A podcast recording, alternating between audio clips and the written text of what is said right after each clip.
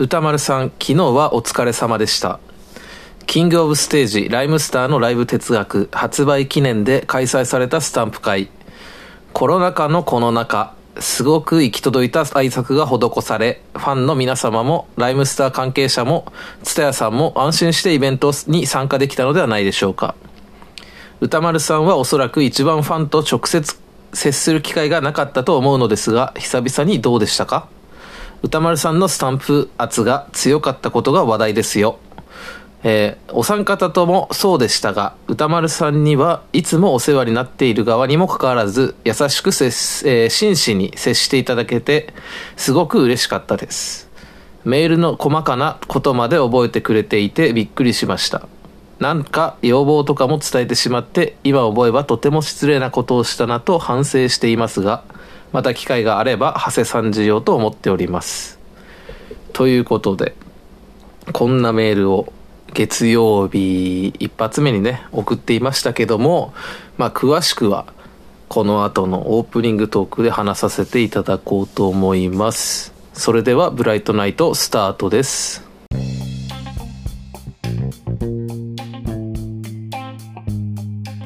2021年2月7日日曜日アンカー、スポティファイ、アップルポッドキャストなど各種配信プラットフォームでお聞きの皆様いつもありがとうございます。奈良県大和郡山市からお届けするブライトナイトパーソナリティはブライトマンです。この番組は TBS ラジオで月曜日から金曜日18時から21時に放送されているアフターシックスジャンクション通称アトロクをベースに私ブライトマンが喋りたいことをただただ喋る番組です。ということでボリューム32の方をお届けしていますけども、まあ、まずは冒頭のメールのお話ですね。えーまあ前回新宿から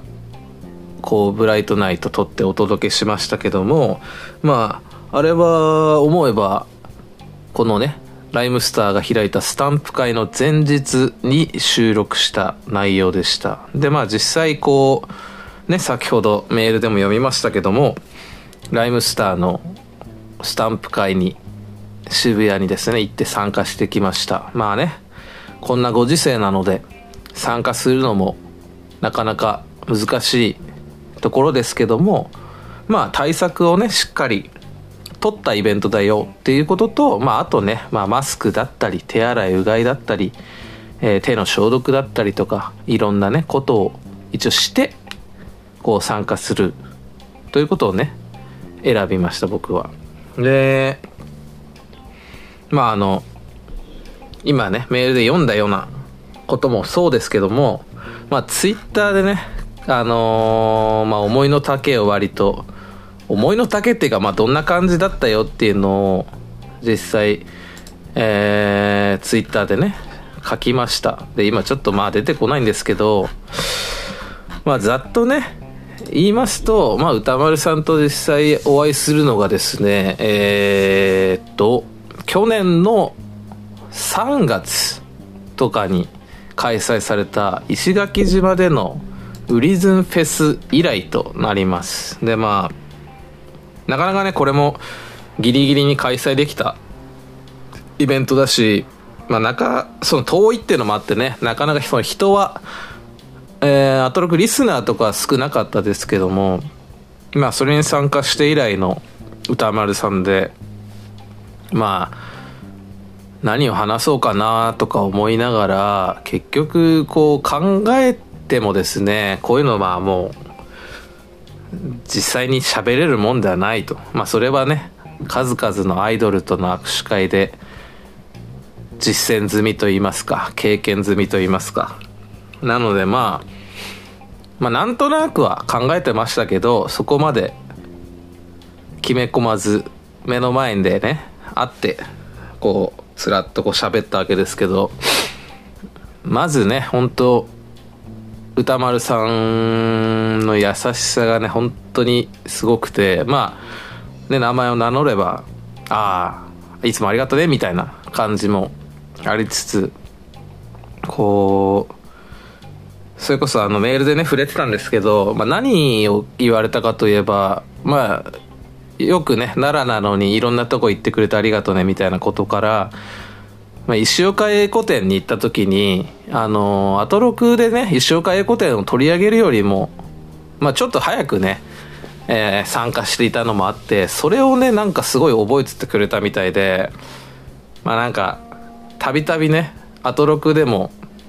歌丸さんにいじられることはあるんですがそれこそトホンさんをこうアトロクで紹介した時なんかは酔っ払ってるだけじゃないんですねみたいなその関心の仕方をしてくれていて、まあ、まさにそんな感じでなんかお褒めの言葉と言いますかなんか嬉しい言葉をね歌丸さんからかけてもらったなという風な記憶です。まあ1週間前のことなんでね。うろ覚えですけども、まあ、そんな感じで歌丸さんに優しく接していただきましてまあそれにかまけたのかあのー常々ねこの番組でも言ってますけどもペデストリアンデッキの特集をまたアトロクでやってくれというのをですねまあ直接初めてですね初めて直接お願いいたしましてまあそんなことはね言われたからといってやるもんでもないし歌丸さんの心にそれがとどまってるかも分かりませんけどもまあねやるにあたってはやっぱ切り口だとか、まあ、前回はそのペデスリアンデッキ入門特集みたいなところでああったのであとその要はジンさんとシマさんっていうその DJ としてこうつなぐ音楽っていうところで引きがあったのでね。あの目に見えなくても楽しめる特集になっていたので、まあ、そういうふうにじゃあ第2弾やるとなったらまた新しいね切り口を考えなければいけないとは思うのでまあそれがね1年以上考えてますけども浮かばない時点で第2弾はないというところですけどもまあ引き続きね考えていければなと思います。でまあ D さんとジンさんとも結局そのまま流れでペデストリアンデッキのお話をしましたね。なんかまあ皆さんねあのー本当に優しく接していただけまして幸せな一日だったなというふうに思います。はい。まあそんな感じですかね。はい。その日から結局仕事が5日あったんでねなかなかこうカルチャー的なことはしてこなかったですけどもまあ強いて言えばあのーワンダービジョンですかね。最近は本当に毎週毎週ワンダービジョンワンダービジョンって感じですけどもまあ前回だから一番直近の金曜日、えーだから今は、えー7日なので5日のね金曜日に最新話5話が公開されましたけどもまあ別に5話に限らず毎度毎度ねあの驚かされたりとかいろいろあるんですけども、まあ、5話はなかなかド級のネタをぶち込んできたなというふうにまあねあの浅い MCU ファンでも思えるぐらいのネタではありました。でまあ個人的には次の6話あたりが本当にまあもちろんねあの9話がピークなの間違いないですけど6話も結構な盛り上がりの回になるんじゃないかなと踏んではいるのでちょっとねまた来週が楽しみでございます。じゃああれですね。えー、いつもありがたいことにあいやその前にあのこのなんて言うんでしょう。僕の先週か先週も話しましたね。あのあれ？先週話したのかな？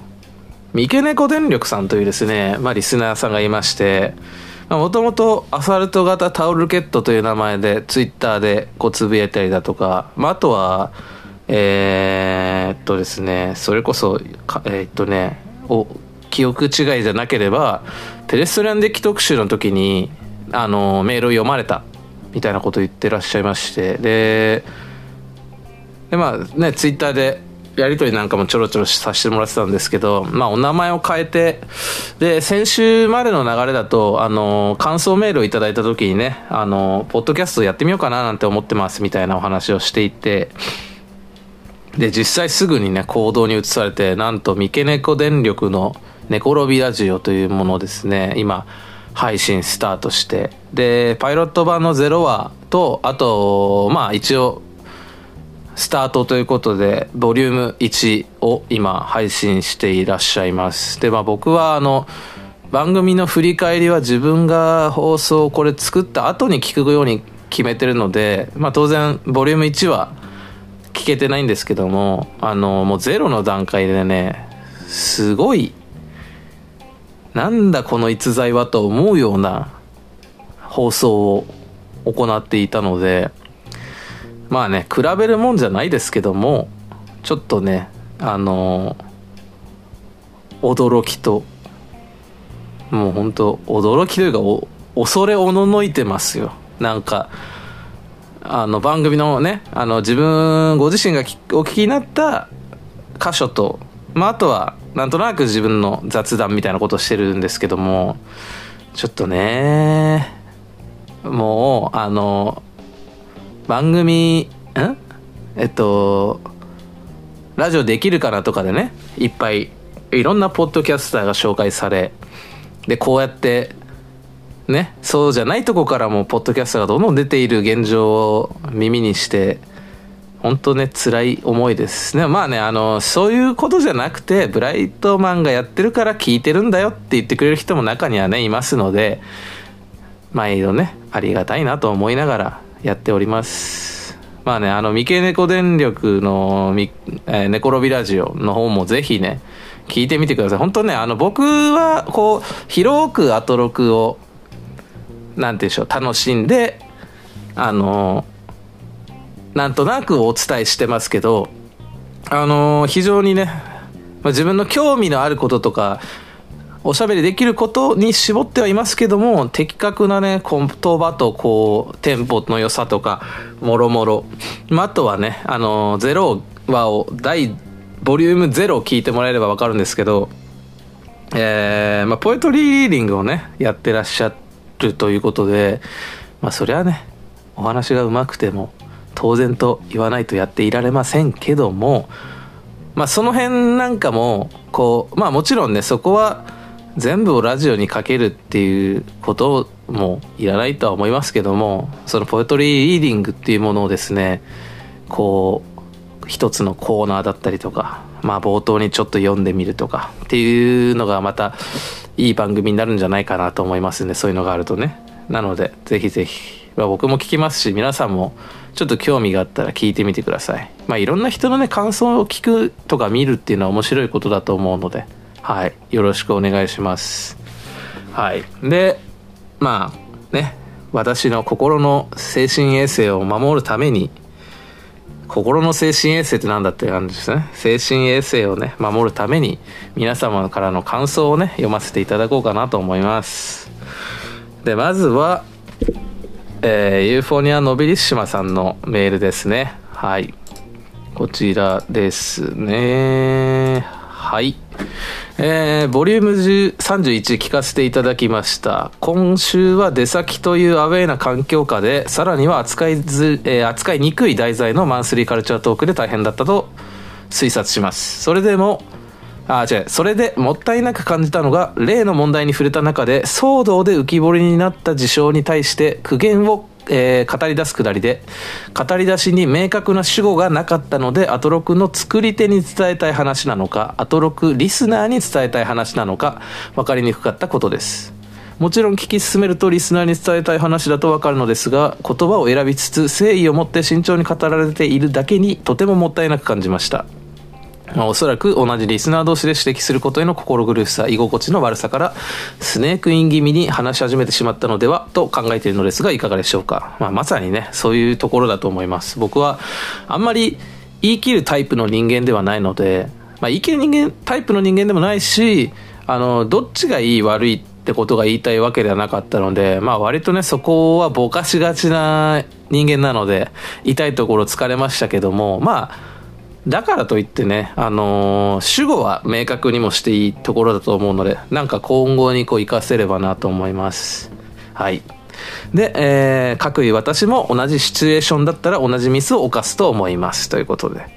あと私がメールで書いた私は近しいと思える方に対して甘すぎるかもというくだりは私自身が例えばアトロクのパーソナリティの発言を無批判で受け入れてしまいかねないという私が持つ甘さについて考えさせられたことを述べたもので決して歌丸さんが映画秘宝や執筆陣のフォローをしたことをことさら取り上げてそれが良かったというつもりではないのでどうかそこは訂正させてください。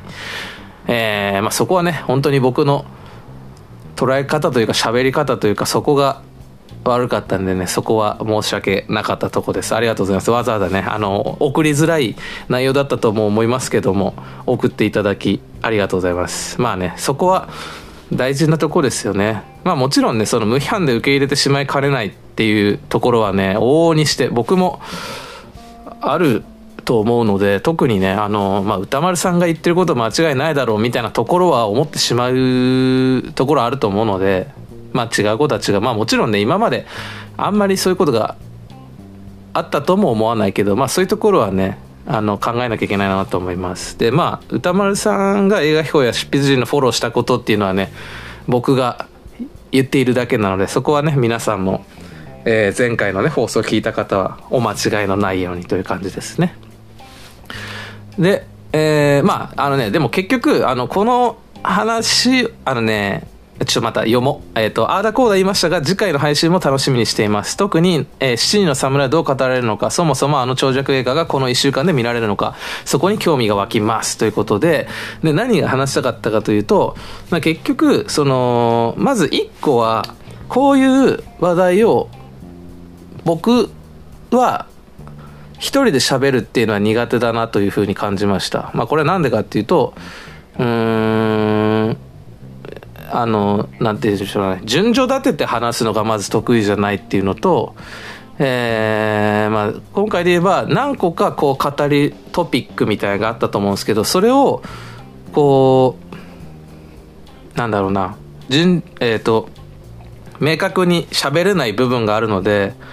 なんか今回のことで、えっと、いろんな方とねおしゃべりしたっていうのは、えっと、前回も言ったと思うんですけどそういう時はあのーうまくいったりすることもあるんですね。でこれなんでかっていうとあのー、日頃からこう考えたりとかで考えたことを書き起こしたりとかあの整理するってことをしてるというよりかはあの潜在的に思っていることでそれを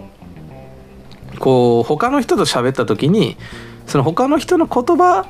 から引っ張り出される感覚なんですね僕の中で。まあこれちょっと伝わりづらいんですけど。なんであの一人で喋ろうとするとあんまりこうなんでしょうねこうね、えー、言いたいことが結局言い切らない部分があると思うのでまあ正直あのこの1週間ね先週の放送特にこのマンスリーカルチャートークの冒頭の映画秘宝についてのところには結構ね憂鬱な気分というかうんなんか失敗したなっていうのをずっと抱えながら過ごしてましたけどなんかもちろんそのなんだろうな喋れたことは良かったなと思ってるんですけどなんか今度からまあそういうことをせめて喋る時はあの一個一個のことをまず喋って次喋って次ってことをできればなというふうに思いました。でまああとこれね、あの、ユーフォニアのビリシマさんのメールの中にあるね、7人の侍を、まあ見れるのかっていうね、結論見れてないです。なので、まあちょっとこの取り扱いに関しては、あのー、考えてはいるので、えっと、少々お待ちください。まあでも絶対にね、見たい映画ではあるので、はい。ちょっとね、そこはもうちょっとお待ちくださいという感じです。えー、他ね、感想、ツイッターでも頂いてまして、たけさんですね。近鉄のマークは確かに岡本太郎感ありますね。今見るとちょっと巨神兵っぽさがあって怖いような。スワローのブレーキランプのシーンはあまり覚えてなかったので次見るタイミングがあったら意識して見てみます。あと、火曜日のオープニングについてのお話は、リスナーとしてのブライトマンさんの考えを聞けてよかったです。ということで、ありがとうございます。で、まあ、近鉄のマークね、あの、帽子のあの、ロゴマークみたいなやつ、あれは本当に、岡本太郎と言われるまでは僕は気づかなかったですけど、まあ、言われてみればそういう感じはするなっていうのはね、本当感じるところなんじゃないですかね。まあ、あとはアリンゴさんですね。えー、時間にが経つにつれ話し方がだんだん変化していく様など眠気の限界に達しているんだと思いましたがそれもまたリアルで味わい深い。旅先から深夜までお疲れ様でした。ということでねこういうね好意的に解釈してくれるのは非常に助かりますけどもまあなるべくね気をつけていこうと思いますのでありがとうございました。まあこんな感じで感想をもらいながらはい。ブライトナイトの方はねまあこんなもんですかね。あとなんか話したいことあったかな。うーん。まあワンダービジョンの話もしましたしまああそう。えまあまあ別に今話さなきゃいけないことでもないっちゃないんですけど今日は日曜日の今夜中夜中っていうかあの土曜日の夜中で日曜日になったばかりですけどもこの日曜日に、え和歌山で、ね、前もねお話してた和歌山ミニシアター企画っていうのがこの土日やる開催されることが決まっていてで今回何やるかっていうと白爪草というですねえー、なんかね聞くところ VTuber しか出演していない映画ということでうんなんか言い方が難しいですけど感覚的に言うと、まあ、3D アニメーションに声がついている。まあだからアニメ映画っちゃアニメ映画だけどまあその人格があるよってことで言えば、まあ、VTuber しか出演していない映画っていう方が正しいのかなとは思ったりするんですけど、まあ、これをこの土日、えー、上映するということで、えーまあ、この日曜のね明けて昼間に昼間っていうか夕方ですね。見に行こうかなと思ってます。でまあそういうタイプの映画をなかなか見る機会もなく、まあ、ましてね VTuber っていうものにはあまり慣れ親しんではないのであのなんでしょうね。そのどういう風になってんのか。でまあただねあのなかなかな評価な映画らしいのでまあわざわざね2時間もかけて和歌山に行って見る映画かは分かりませんけどもでもまああの何でしょうね。やっぱその自分だの意思だけで選んで見ていくとやっぱ好きなジャンル。でまあまあまあ自分の都合のいい映画ばかりになってしまうので、まあ、こういうね何かしらの機会で見るだったり、まあ、例えばうん絶対レッドショーは見て帰るんだぞって決めてやっているやつを無理でも見て帰るとかそういう風にある種ちょっとこうランダムチックに見ないとあれかなって思ってるとこはあります。でもまあまあだからっつってねあのー、映画に詳しいわけじゃないのでそこまで体張って見ることでもないとは思うんですけどもまああのー、それこそもっと見る映画あるだろうとかねあの、そこは否めないのであれですけども、まあ、ちょっとね白爪草見て、まあ、来週語れることがあれば喋ろうかなというふうに思います。はいそんな感じですかね。まあ皆さんも興味あったらね是非ああとねあのー、あれです。2月は月末もえー、すでにあの上映会ミニ和歌山ミニシアター企画が決まっていてであの月末にですねやるのはちょっとねすぐ出てこないけども2月はえっとねケリー・ライカートって方の映画をまあ1日2本上映する形になってます。でまあこれもあの日本ではなんだろうな見る機会がなかなか少ない映画なので非常に楽しみにはしてますけどもぜひねそっちも皆さん時間があれば、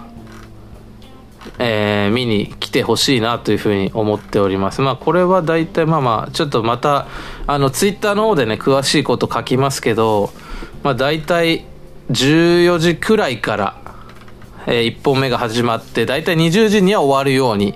プログラムは組んでます。であのーおそらくトークショーなんかも一応えー、用意しているはずなので気になる方はぜひぜひ参加してみてください。まあ、詳しくは本当さっきも言いましたけども、ツイッターの方確認いただければと思います。ということで、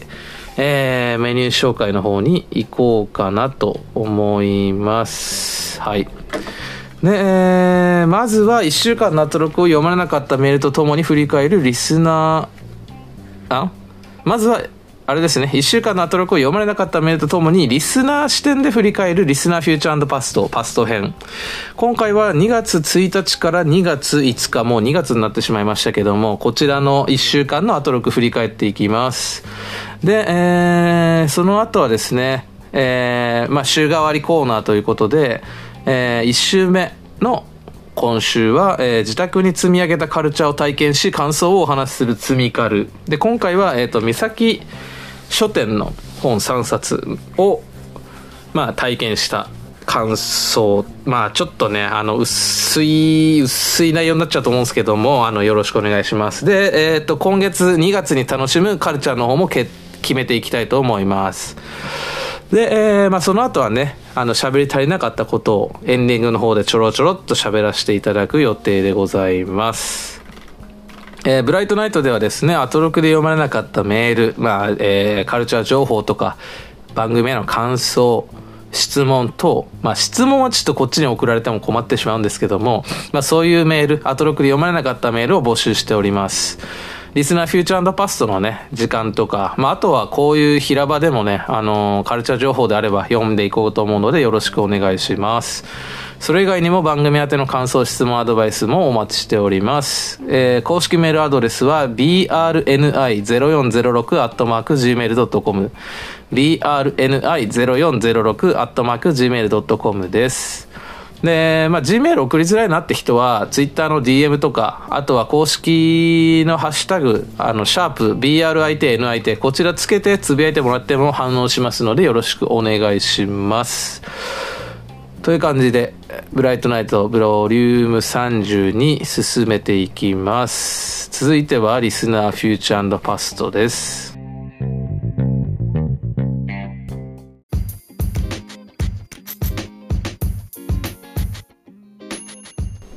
ここからはリスナーフューチャーパストパスト編。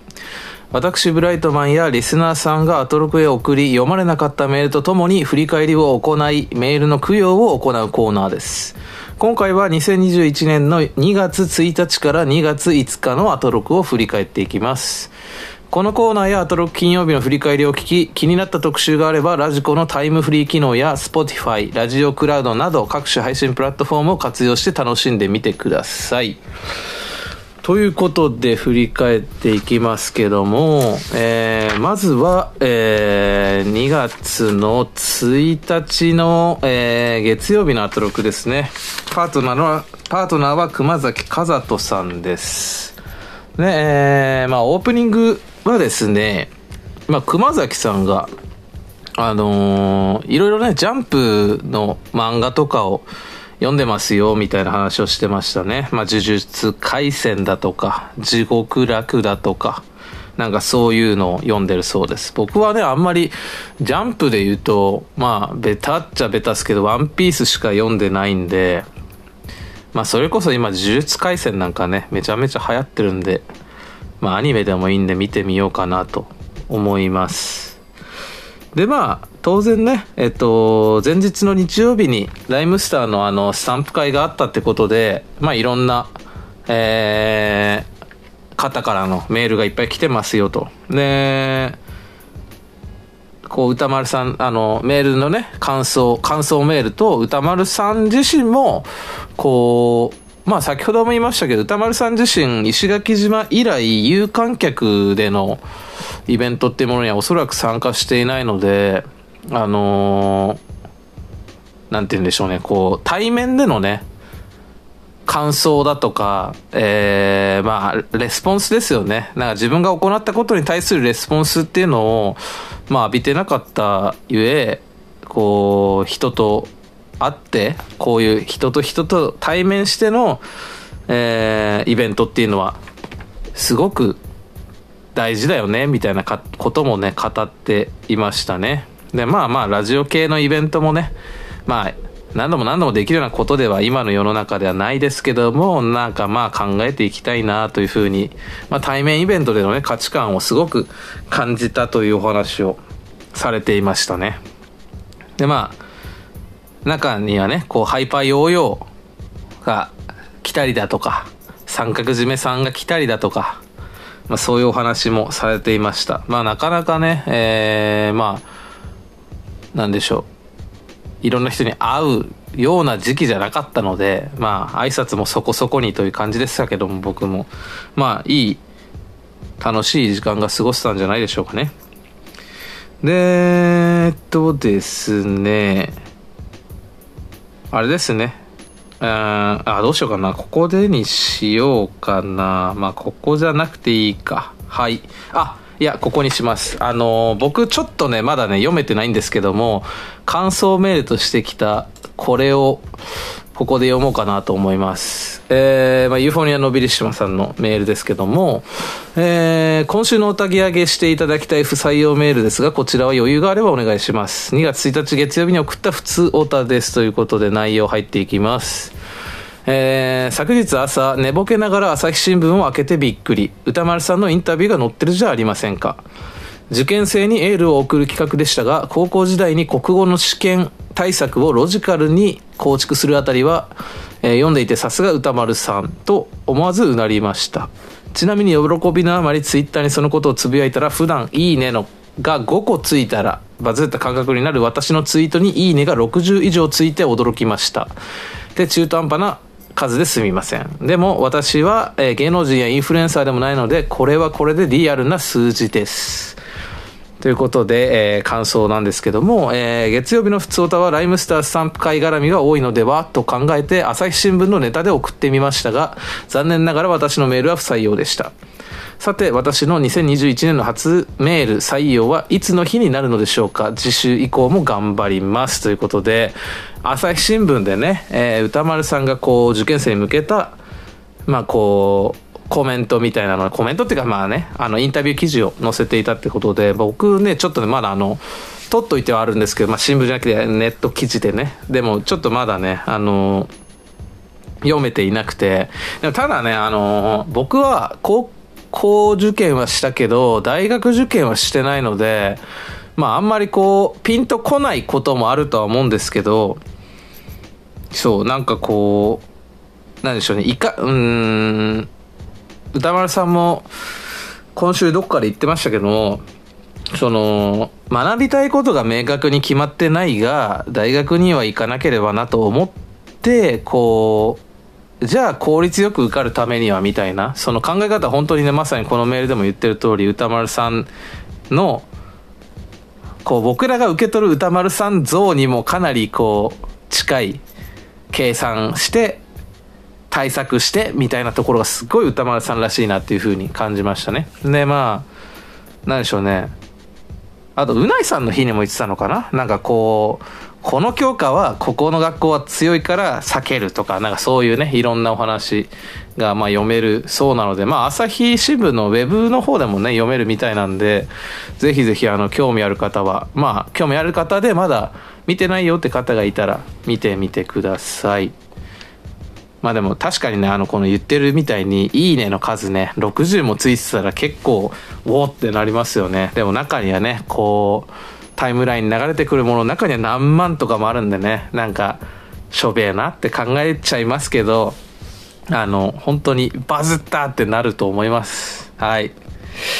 で、えー、18時半からカルチャートークは、プロ書評価、プロインタビュアーの吉田剛さんの、えー、クラブハウスについてのお話でしたね。で、まあ、2020年の3月にアメリカで、あれですね、誕生してるんですね。だからまあ、1年後にこう、日本では流行っていると。で、まあ、こう、なんでしょうね。アメリカでは、なんか、まあ言ったら、コロナみたいな状況の中、まあ、だけじゃない、もともとの発信はそうじゃないと思うんですけど、まあ、いろんなとこにいて、もう、気軽にトークできるみたいなとこが始まりみたいですけど、まあ、日本でのこの流行り方は割と芸能人ないし、まあ、一般の方もそうですけど、まあ、一般の方はこう見てる感じで、まあ、芸能人の方の、まあ、しかもこう、なんでしょうな、イレギュラーな組み合わせのトークを聞くみたいな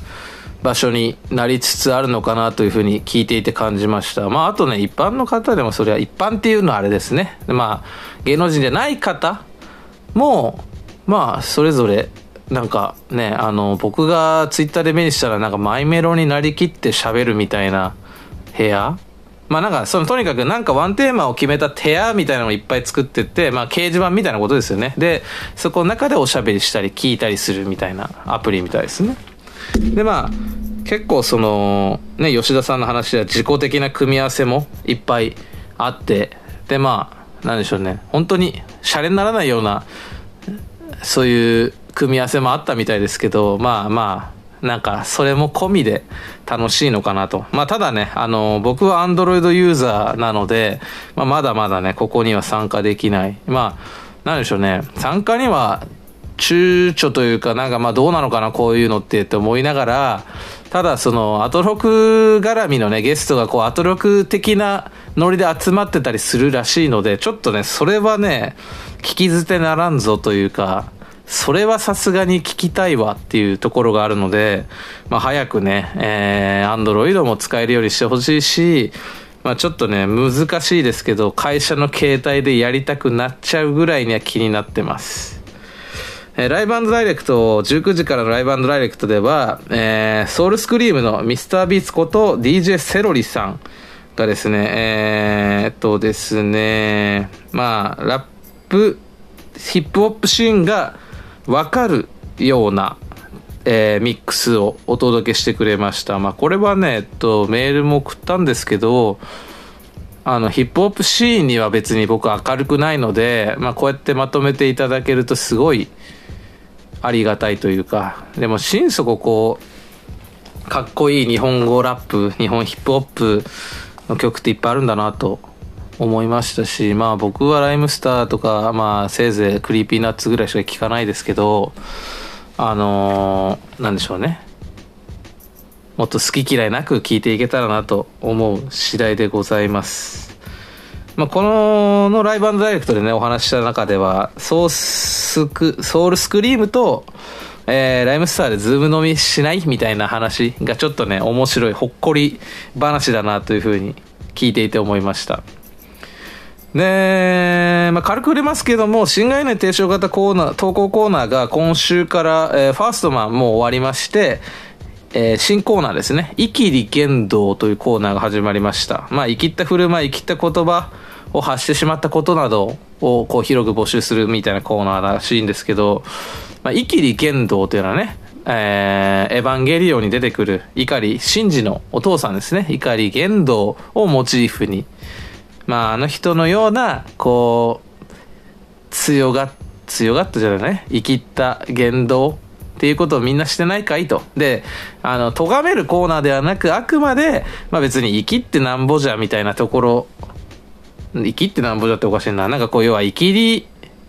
って別に悪いことだけじゃないだろみたいなところをね、こう、お届けしていくみたいな話はしてたので、まあね、まだね、投稿はまだできてないんですけど、なんか考えなきゃなと思っております。まあ、あのー、なんだろうな。例文というか、僕はそういうのがないとなかなか送りづらい男ではありますので、まあ様子見か、まあなんとなくの雰囲気で、あの月曜日まで送れればなと思っています。えー、20時からのビヨンドザカルチャーは、えー、まああれですね、卓球の特集ですね。ちょっとメモリ忘れたらね、あの適当な言い方ですけども、卓球っていうのが面白いんだよって特集を組まれていました。まあこんな適当な言い方じゃあれなので、えーとですね、ちょっと待ってくださいね。どこかに書いてあるぞ。はい。えー、まあ聞けば卓球を愛してしまう珠玉のエピソード特集ということで、えっと、卓球史研究家の伊藤城太さんがですね、えー、まあ、リモートで参加していただいて、まあ、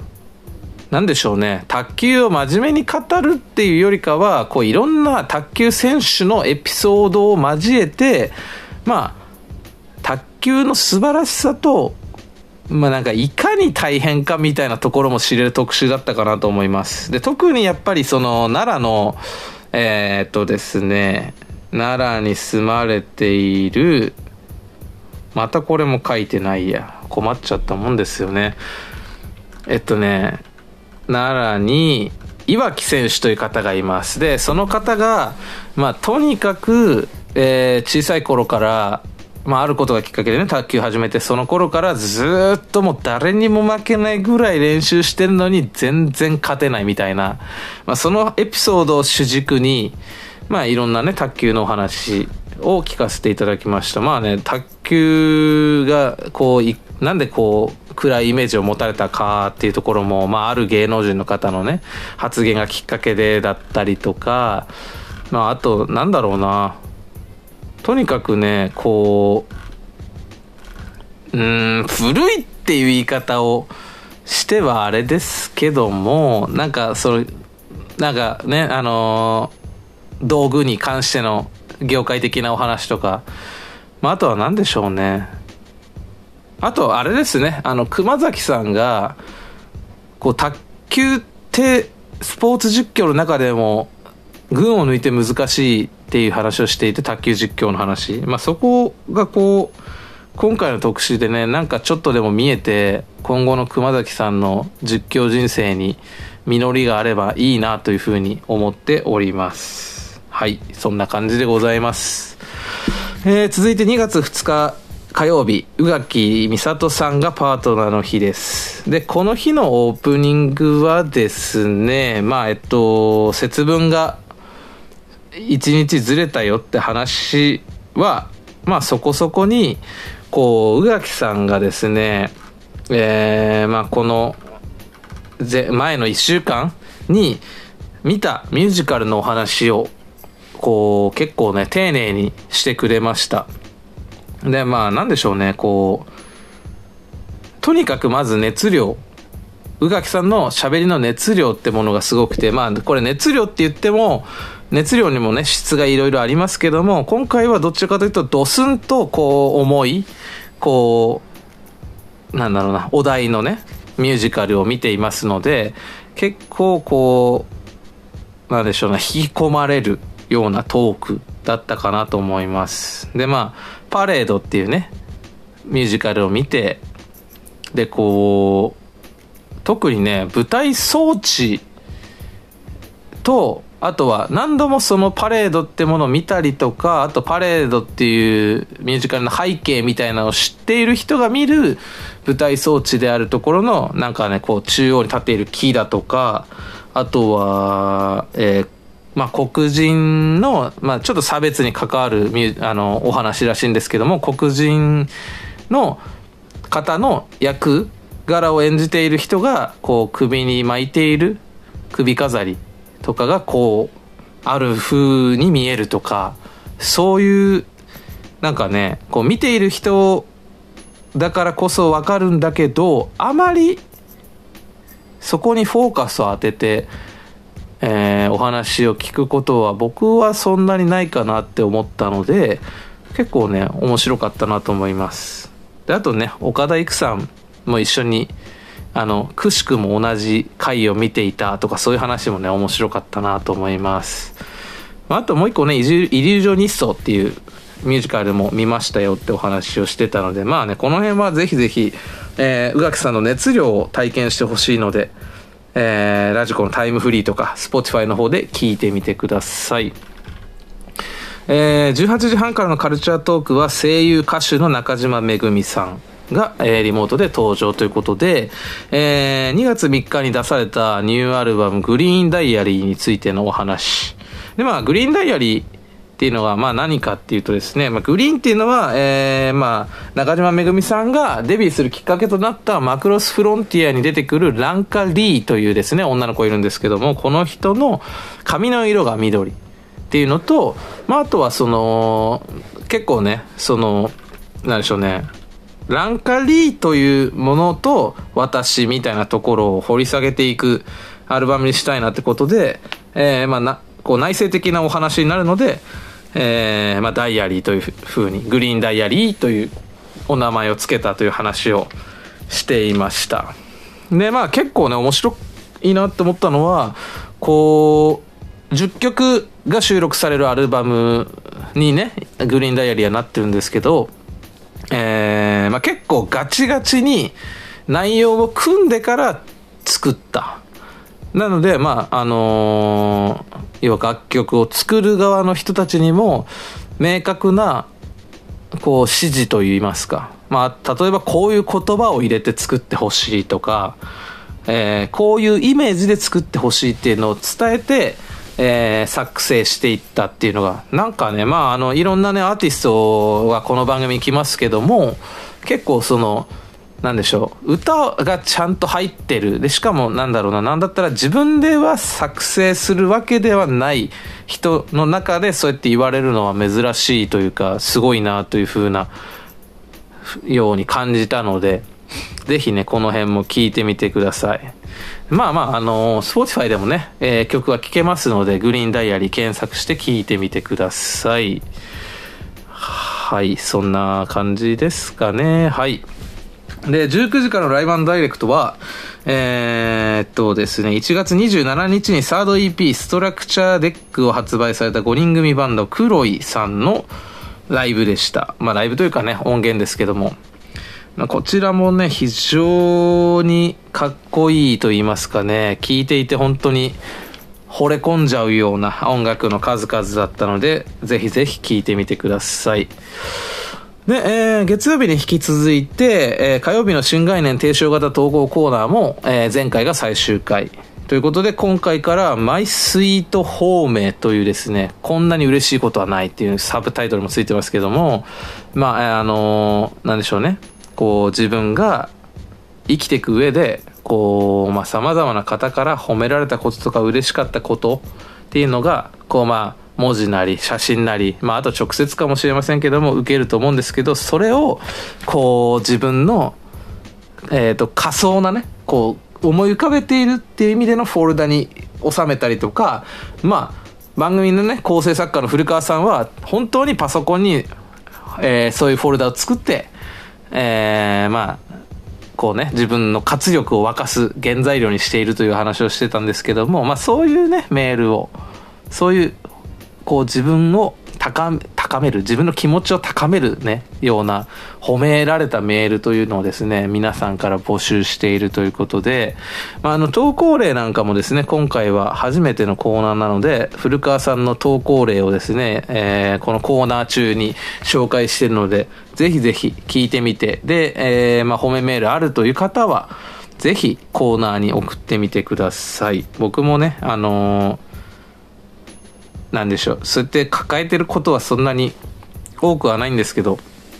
メールしてみようかなというふうに思っております。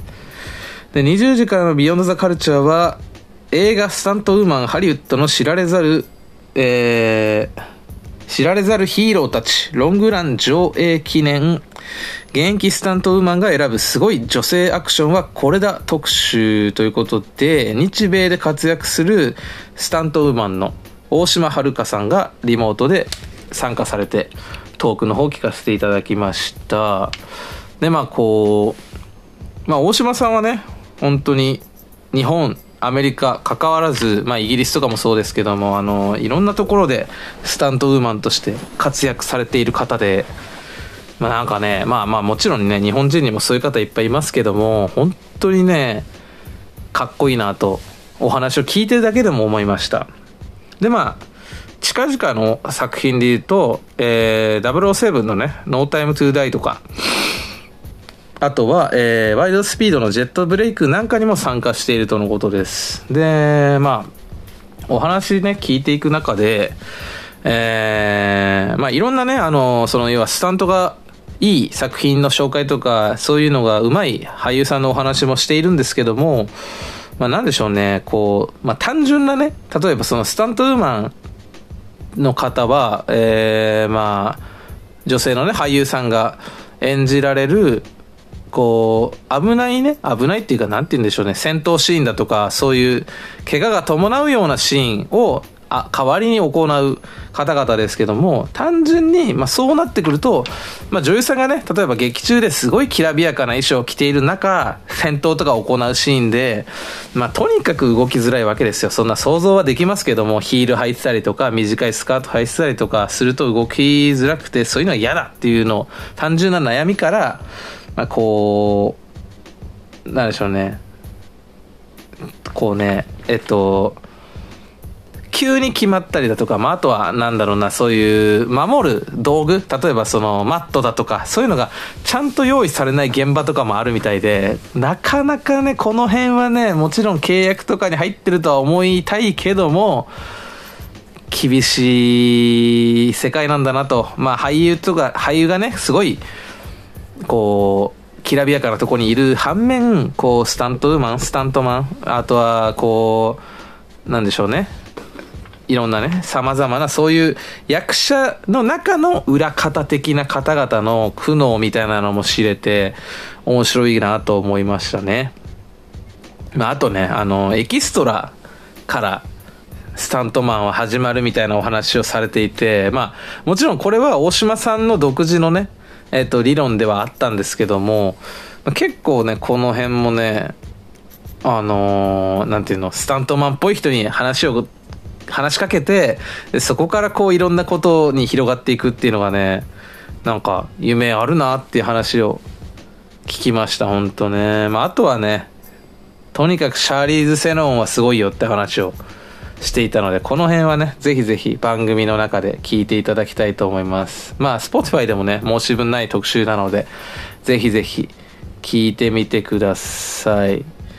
ねまあ何でしょうね。今後も大島さんはそれこそあの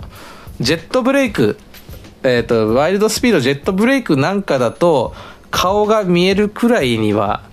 出ていると思いますって話をしてたので、まあ、スタントウーマンとかにもね、今後注目して、まあ、スタントウーマンじゃないですね。この場合は、まあ、スタントウーマンと、あとエキストラとして参加したところで映るって話をしていたんですけども、まあ、そういうのもね、ちゃんと注目して見ていきたいなというふうに思いましたね。本当に。はい。そんな感じでございます。まあね、これからも、たくさんね、頑張っていただきたいなと。多分ね、僕の1個上とかので、ほんとね、すごいと思いますよ。まあ映画はね、まだあの見れてないので、近々、まあ関西でもまだまだこれからやる場所もあるので、そういう機会で見ていければなと思います。はい。で、23、23じゃない、2月3日水曜日、えー、日比真央子アナウンサーがパートナーの日ですけども、この日のオープニングではですね、まあ、あれですね、僕はちょっと詳しくおしゃべりできないので、ラジオ聞いてほしいですけども、えー、まあ、釈迦ゾンビのラッパーとしても知られたりとか、あとは世界的なファッションデザイナーとして知られた、大隅武さんの訃報を、まあ、受けての、まあ、歌丸さんのね、まあ、大隅さんとの思い出話という感じのオープニングでした。で、まあ、大隅さんと会ったのは92年ということで、だからもう僕が生まれた年からね、仲の良かった、えー、まあ、仕事仲間ですよね、言ってしまえば。と、まあ、だから要は28年ぐらいの付き合いで、まあ、こう、ね、亡くなった方がいるというまあもうね、そういう年にもそろそろなってきたかなと言いつつ、まあ、大隅さんなんかはね、まだ40代だったので、なかなかね、こう、悔しい気持ちとかいろいろ。まあ、あとは、まあ、単純にね、歌丸さんの、そういう若い時のお話も含めつつお話聞かせてくれるので、ぜひここはオープニング皆さん聞いていただければなと。あのー、えっとですね、この大隅さんの代表曲なんかもここでかかりますんでまあ時間のある方はね是非ラジコのタイムフリーなんかで聞いていただければなと思いますはいまあ、あとは、えー、どうだろうなまあ、こんなもんかな、オープニング。そうですね、ほぼほぼフルで、えー、大隅さんのお話してますので、ぜひぜひ聞いてみてください。えー、18時半からのカルチャートークは作詞家とかですね、あと翻訳家でも知られて、えっと、チャットモンチーのですね、ドラマーの方ですね、えー、高橋久美子さんが登場されました。で今回は何で登場したかといえば、えー、まあ本ですね。エッセイ「旅を住処とする」というですね、えー、最新のエッセイを出したということで登場されました。でまああのー、もともとね旅が好きでいろいろ旅回ってたりあとはまあコロナ禍になってこうそういう中で思う旅に対しての気持ちだとかまあ、あとはまあ近場のお話もね、下北沢のお話なんかもされているみたいなので、まあ、結構それこそあの、この間の岸本幸子さんのね、エッセイにも近いニュアンスはあるのかなと。まあちょっと気になってるので僕も読んでみようかなと思います。で、まああの、それこそ、あの、今だから感じる行きたいとこみたいなお話もしていてで結構その中でのお話も面白かったですねあとなんかあれですねそのそもそもは、えー、結構なインドア派なんだけどこう、まあ、旅に出てきて思うこととか、まあ、あと妹と回ったりもしてるみたいでそこら辺は結構まあどうなんでしょうね。女性は姉妹で行かれる方は多いんですかね。まあ、あとはあのー、なんでしょう。音？音を旅先での音っていうものを結構取りためててでそれをまあねあの要は流してみると結構こうなんでしょうね。文章とか写真で起こしてもなかなかその自分の記憶頼りになってしまうところはあると思うんですけど、まあ、音が1個あるだけで結構こう VR 的にじゃないですけどあのブワッと蘇るものがあるんだなという感じで聞いていて結構なんだろうないいなと羨ましいなと思うぐらいの印象のあるお話だったのでぜひぜひ聞いてみてください。あとね高橋さんの単純に語り口が素敵でなんかそのなんだろうなリズム感だとか空気感が楽しいのでぜひぜひ聞いてみてください。で19時からのライブダイレクトでは、えー、2月3日に発売したセカンド EP を引っ提げて、えー、ハッピーポップユニットの入表さんが初登場しました。まあ、Teen Trip Into the Future というですね、アルバムを出したみたいなんですけども、アルバムという EP をね、出して、まあ、初めてね、聴く2人組だったんですけど、まあ、なかなかね、これがまた素敵なお二人組で、これはね聞かないとなかなか難しいと思うのでぜひぜひあのお時間が許せばラジコのタイムフリーで聞いてみてください。ちょっとお茶を飲みます。はい。あいでですね。えー、っと。19時からのライブダイレクトですね。あ、違う、今読んだじゃないかと。えっ、と、20時からのビヨンドザカルチャー。は、えー、音楽ライター高橋義明が、えー、お届けするアメリカ元大統領最強のパイセンカルチャーキュレーターバラク・オバマ入門特集音楽編ということで、まああのね、番組でもたびたび、その、アメリカのね、元大統領バラク・オバマさんが、えー、まあいろんなカルチャーに精通しているという話を耳にしてきたんですけども、まあついにその、オバマさんがこう体験されたというかね、えー、紹介しているカルチャーからこういろんなオバマさんっていう人を掘り下げたりとか、まあ、実際そのオバマさんが選んだ曲を聴いていくという特集が組まれました。でまあ今回は音楽編ということで、まあ、毎年2回って言ってたかなそのオバマさんが、えー、プレイリストね自身のプレイリストを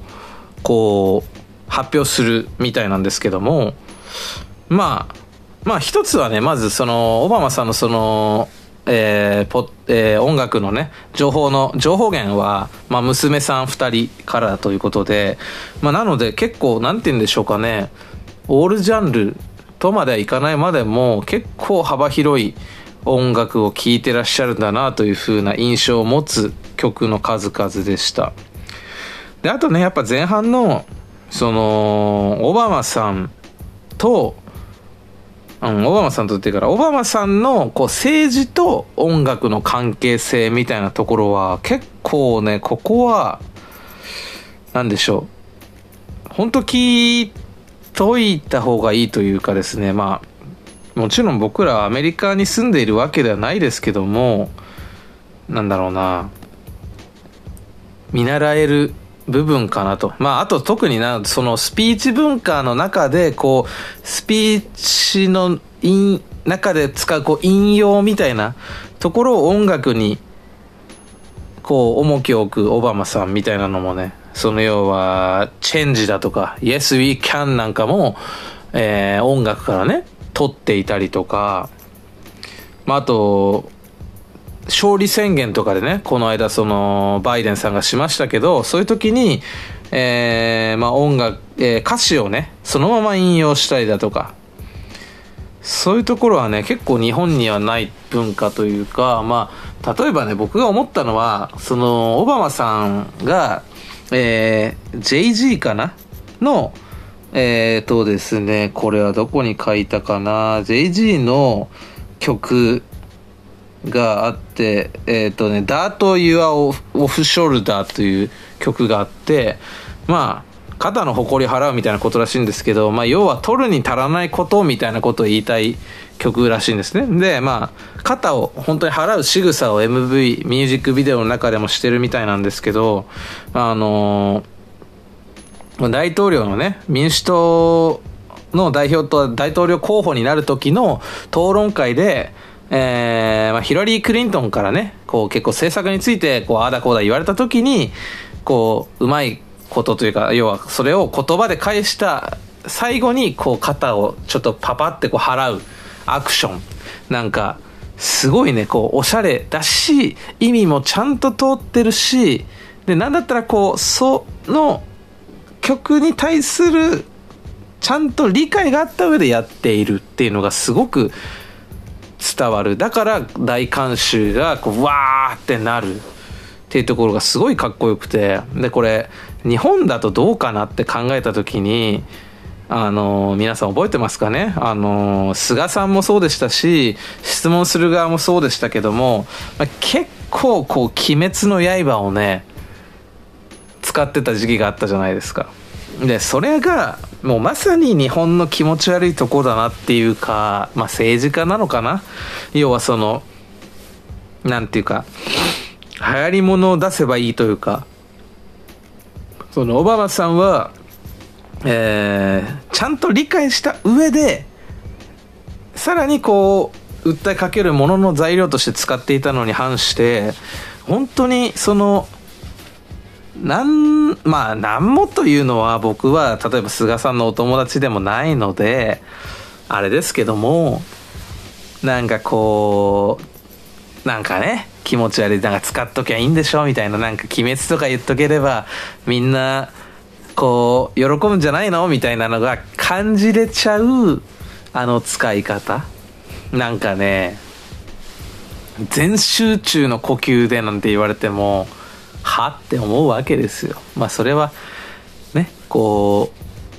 うもしかしたらあの意図をちゃんと分かった上でちゃんと「鬼滅の刃」読んだ上でやってもはってなるかも分からないですけど日本的にはね。でもなんかそこにリスペクトがない人がそういう風な引用まあそれはもしかしたらラジオとかもそうかもしれないしまあ、例えばいろんな論文を書くってなった時もそうかもしれないですけどちゃんと理解してなんかその当てはめればいいとかそういうことじゃなくてやってるっていうのが大事なんだなっていうのを本当に心の底から思わされるそのオバマさんのお話だったなと思います。まあ、こうやってね、まあ、いろんな何でしょう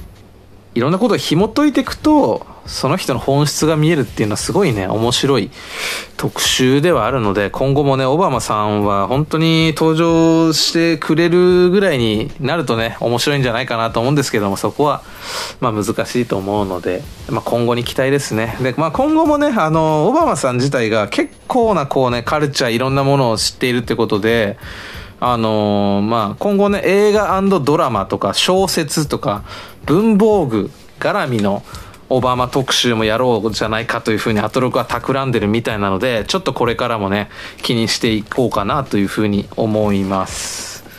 はい。そんな感じですね。はい。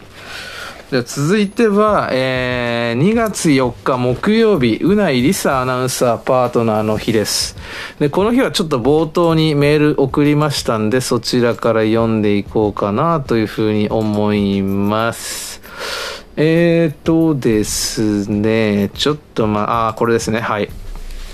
えー、うないさんが SNS でお知らせしてくれていたので、横須賀読売読むことができました。横須賀盛り上げ大使としての仕事が難しい中ですが、うないさんのパーソナルな部分や仕事への考え方が知れる素敵な記事を掲載してくれていて、すごく良かったです。僕も去年の今頃、ラジオエキスポに参加した時に、えー、うなマチック天国で紹介された、えー、5つの場所に遊びに行きましたが、すごくいい場所ばかりで、えー、とても良かったですと。特に記事にも書いてある立石海岸は心の休息に最高の場所だったと覚えています。またコロナが落ち着いたら行きたいな。それまでにうなまチック天国ボリューム2をよろしくお願いします。ということで、これね、メールはね、スラスラ読ませてもらったんですけど、うなまチック天国がね、5時でうな間違いないく天国って書いてあって、これも読まれなかった要因なのかなとか思いつつ、まあ、あの、オープニングでね、あの、うないさんの、この、えー、横須賀読売に掲載された記事についてのお話をしていました。で、まあ、えー、まあ、うないさんがね、言っていたのは、こう、うないさんがこう、いろんなインタビューを受けた時って結構雑に、えー、まあ、口語、まあ、と、当たり前ですけど、喋り言葉で結構とっちらかっておしゃべりをするのに、本当にその記事にしてくれる方が素敵なね、まとめ方。で、なんかこう、おしとやかに見えるような編集、知的でおしとやかに見えるような表現をしてくれていたなっていう話をしていて、まあ、なかなかね、その辺の技術っていうのは難しいと思うんですけど、まあ、で、そこに引き合いに出したのが、その、書き起こしをね、いつもやってくださってるミヤーンさんね、の話を出してましたけども、本当にその、変換能力といいますか、だ要は嘘にならない変換っていうのがすごい難しいと思うので、感心しっきりでしたね、本当に。まあ、あとは、まあ、その流れでね、あの、月曜日にもお話した歌丸さんのあの、受験の時のお話ね。で、なんでしょうね、こう、特に、こう、マミー D さんのね、褒めが印象的だったなと。まあ、その、日本史とかがね難しいのにそこにこう果敢に挑戦できるぐらいすごいみたいなお話をねされてましたまああとは前後しちゃいますけどあの、春夏秋冬がねえー、均等じゃねえとかそういう話とかね結構面白いので聞いてみてくださいえー、18時半からのカルチャートークは、デンファミニコゲーマーの、えー、編集長、タイタイさんがですね、こう、ウェブ記事全盛の今いいゲームの記事とはということでお話聞かせてくれました。で、この内容はね、結構その、まあ、歌丸さんも言ってましたけど、ラジオを作る人も大切だし、まあ何しろ、あれですね、あの僕らみたいな、その、ポッドキャスト作ってる人にも、結構大事なお話だったんじゃないかなというふうに思います。で、まあ何件かね、メール送ってますんで、なその要は感想的な意味で読んでいこうかなと思います。えー、引きがないと見てもらえない。誰でも見たいと思えないと見てもらえない。同じではないけど、自分で音声配信するようになって少し送り出す側の気持ちがわかるようになりました。熱量と毎週配信するということの両立といいますか、継続して見てもらう、聞いてもらう難しさは本当に感じるので、タイタイさんの言葉を胸にまた今日から続けていこうかな、えー、と思いましたと。面白そうな雰囲気、拡散してもらえるかどうか、全然できてないなぁ。とか、そんなメールとかですね。えー、タイタイさんのお話、歌丸さんも言っていたけど、ラジオや僕がやっているようなポッドキャストも大事な話ばかりで耳から鱗が落ちました。熱量とルーティンワーク。面白そう感と拡散してもらえるかどうか、どれも貴重なお話だったので、何度も聞き返して活かせればなと思います。という感じですね。まあ、とにかく、その、なんでしょうね。雑誌という縛りがなくなったことで一見こうなんでしょうね自分の好きなことを書いたりできるんじゃないかっていう風な歌丸さんのお話であとは、えーまあ、お金とかね責任がついてこないからこそ今言ったみたいにね自由な書くことができるんじゃないかっていう話をされて大体さん的にはまあちょっとあのうまく要約できてるか分かんないですけどその一見そういうふうには見えるけども要は、えー、枠ってものがない、えー、せいでと言いますかね。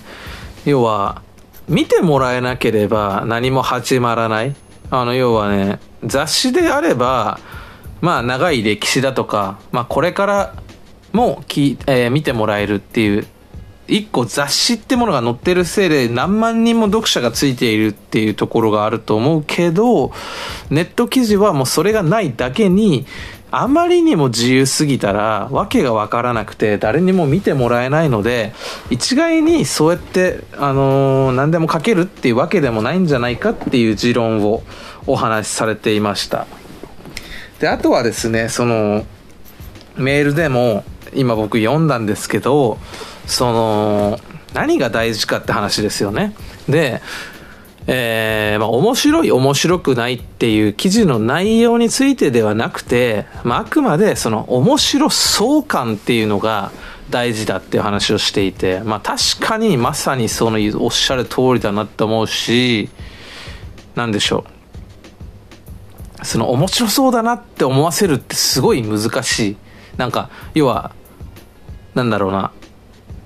ありのまま書くだけありのまま喋るだけでは到達できないことではある。まあだがこう KUF 工夫として大事なことなのかなっていうふうに思いました。まあしかもこう拡散っていうのがね今の時代すごいそういうゲーム記事に限らず Web を使った配信媒体では大事なんだっていうお話もされていましたね。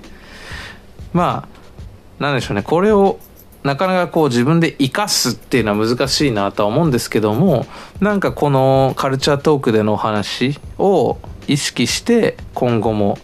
なんかポッドキャスト作れたらなとかまあよしあしはねあるのでそこは、え取り入れる取り入れないは自分でちゃんと考えてやっていかなければいけないですけどそんな風に感じました。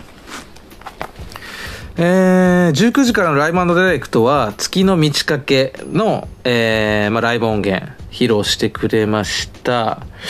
で、えっとですね、はい。行こうかな。あ、あとあれですね、あの、えー、ラジオできるかな今回もね、クラブハウスのお話。というか、クラブハウスで集めたメンバーで、喋ってる内容そのままトークに載せるみたいなとこだったので、ちょっとまあね、面白いので、内容はね、あれですけども、聞いてみてください。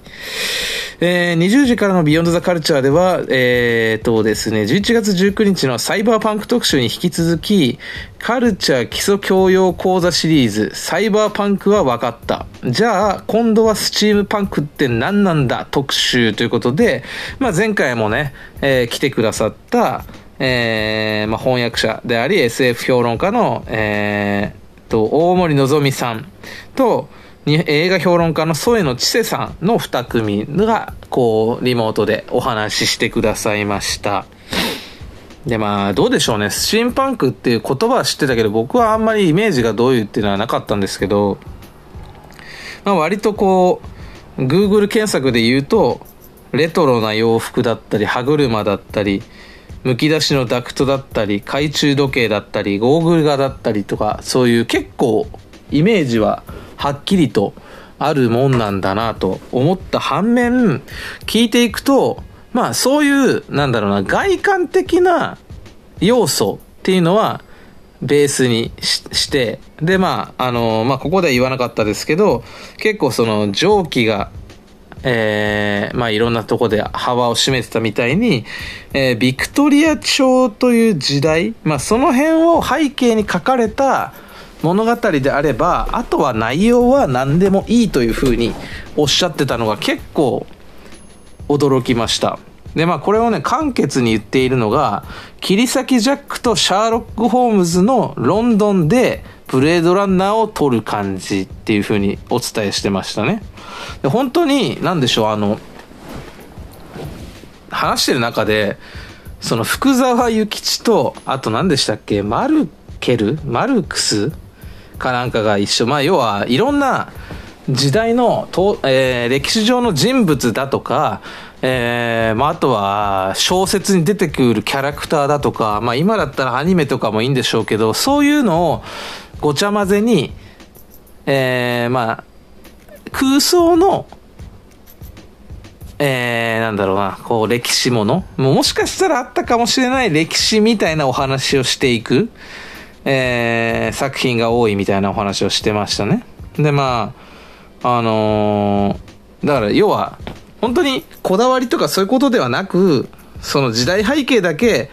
えー、霧がかったロンドンみたいなとこだけ抑えてくれさえすれば、まあ、あとはどんな表現でも、スチームパンクなんだってところはあるみたいですね。なんかこう、スチームパンクの登場秘話というか、そのスチームパンクって言葉が世の中に出てきたっていうところのお話もね、結構ね、なんか、なんて言うんだろう、ワクワクと言いますか、あ、そんな狭いコミュニティから出てきたものがこんな誰でも知っているような言葉になっていくんだなということは改めてね、なんかその面白かったですね。はい。そんな感じでございます。ぜひぜひ聞いてみてください。ラスト、えー、2月5日金曜日山本アナ、高明アナウンサーがパートナーの日ですけども、この日はまあオープニングと18時半からのカルチャートークでは、えー、まあ流れで聞けるですね、えー、ムービーウォッチメン花束みたいな恋をしたに関わるお話を、まあ、ずっとしてましたね。でもまあなんかね、その要は歌丸さんも言ってましたけど、こう喋りたくなる映画というか、自分ごとのように捉えてしまえる映画だということで、まあ結構ね、この日も白熱したお話を山本さんと繰り広げてました。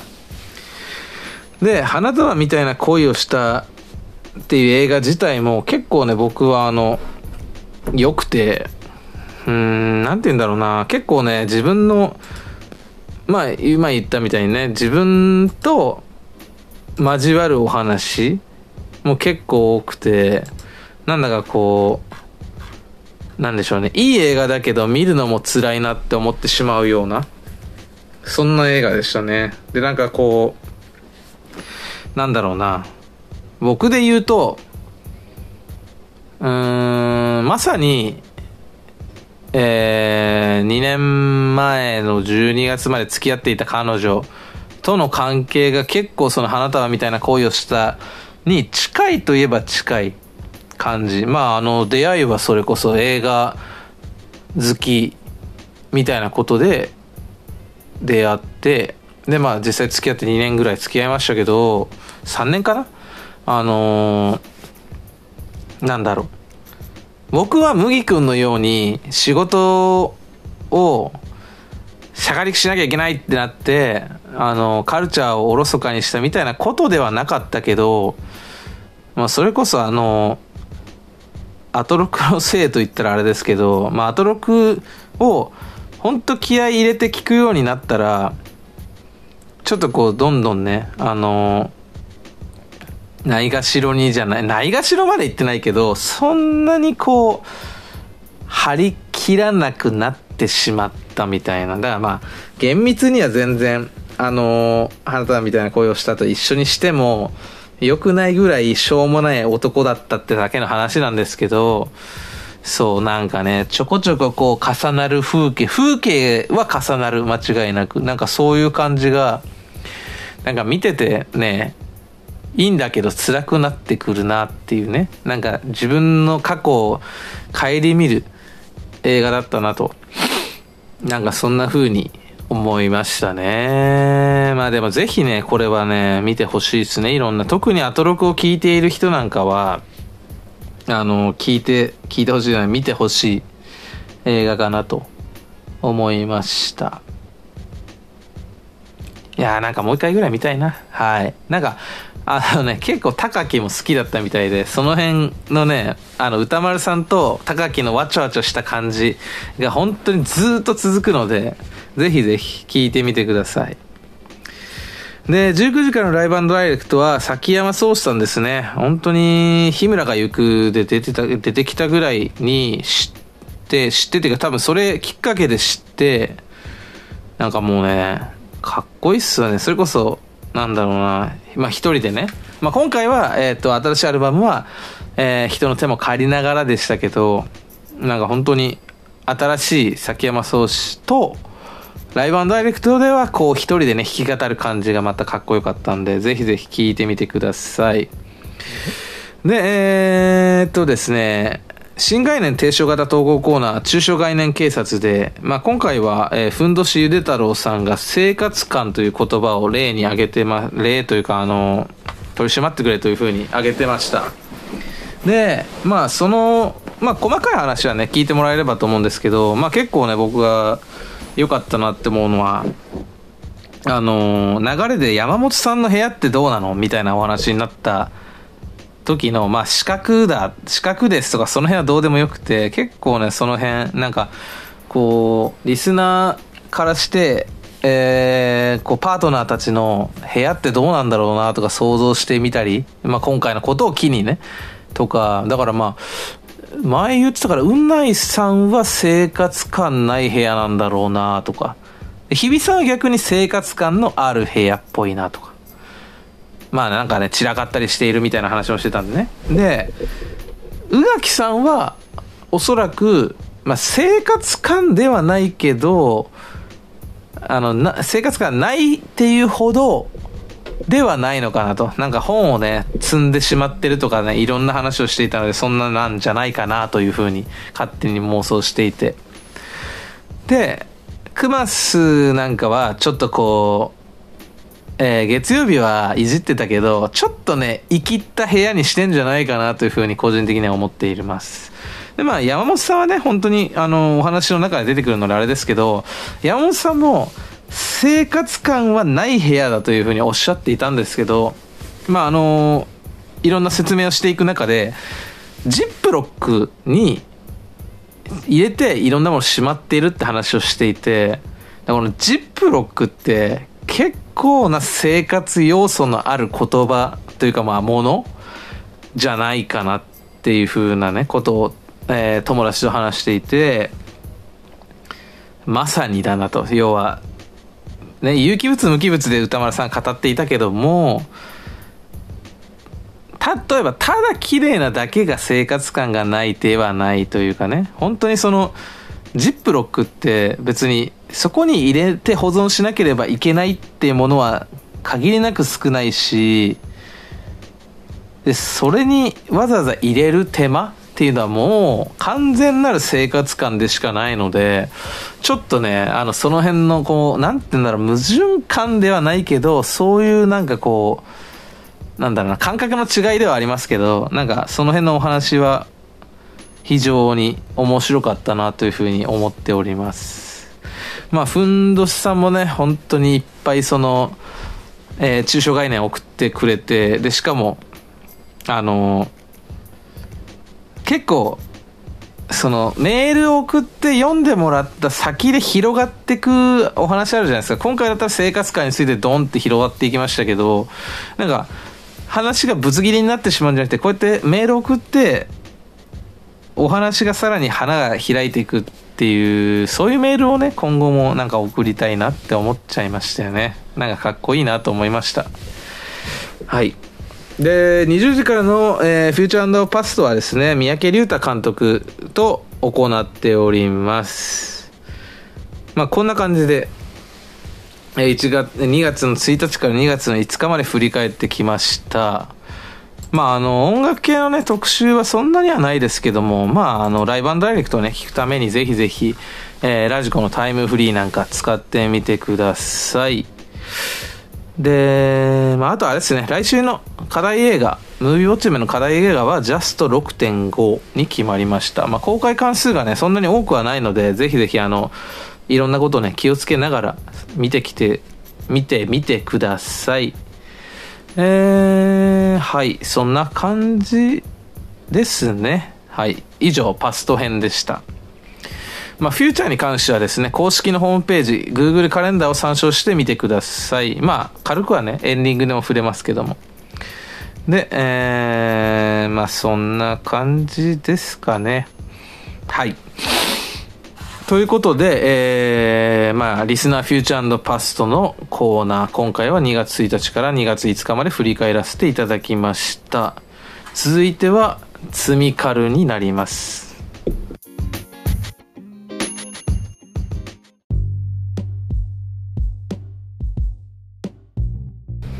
ここからは積みカルアトロクで紹介されたり、個人的に気になったものを購入はするものの、家の中にタワーを積み上げるばかり。そんな積み上げられたタワーからルーレットで選ばれたものを1ヶ月かけて体験し、その感想をお話しするコーナーです。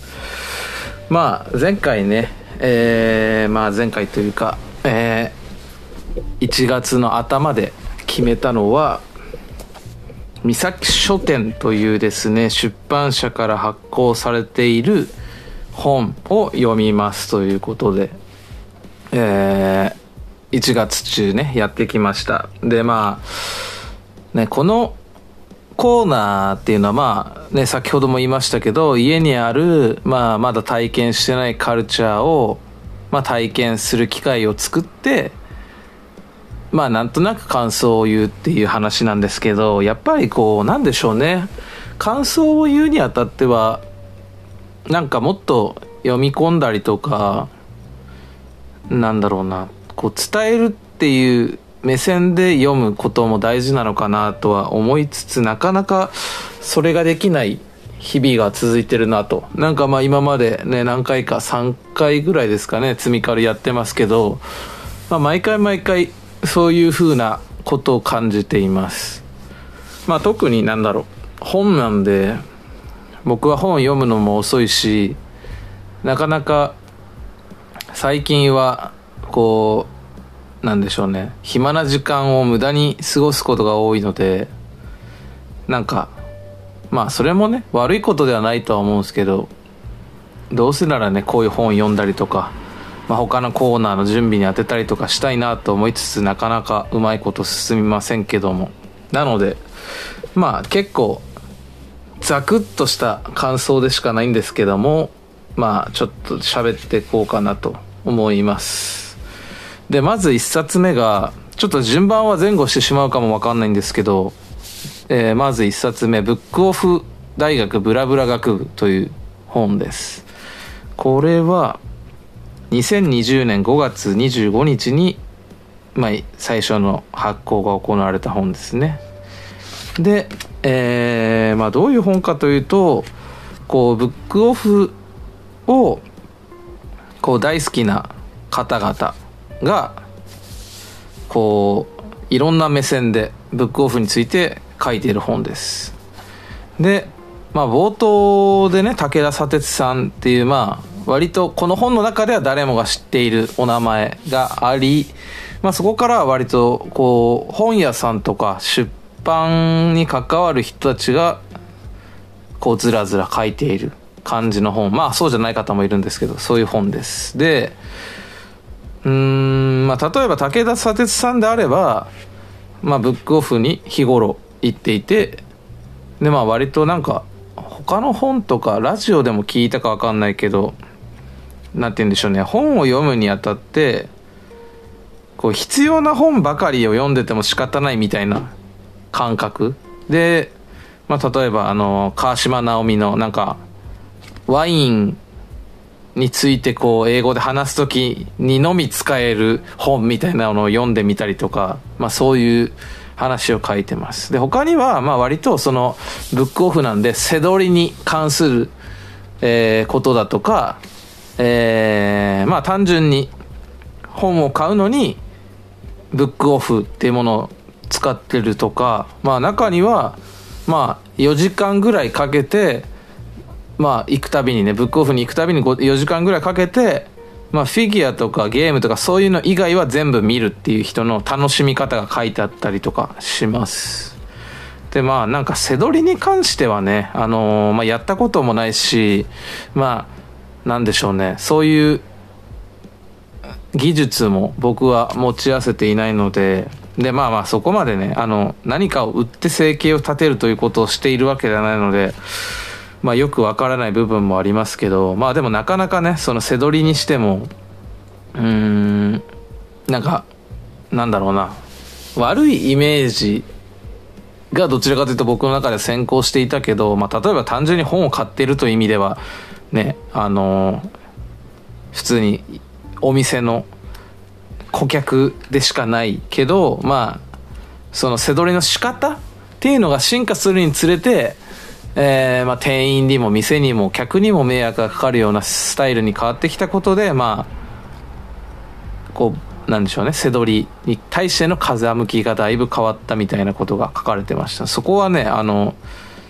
知ることもなかったことなので意外と面白く読みましたね。なんか最終的にあの赤外線レーザーみたいなのでバーコードまあ要はバーコードリーダーを使った背取りになってから本当にこうくまなく店の中を見れてで、まあ、かつその要は立ち読みとかを普通にしている人にをにをすごい邪魔者扱いしながら背取りをしていくみたいなのが横行してたみたいでさすがにねそこまで来るとなんか客というだけでは収まらない気はするので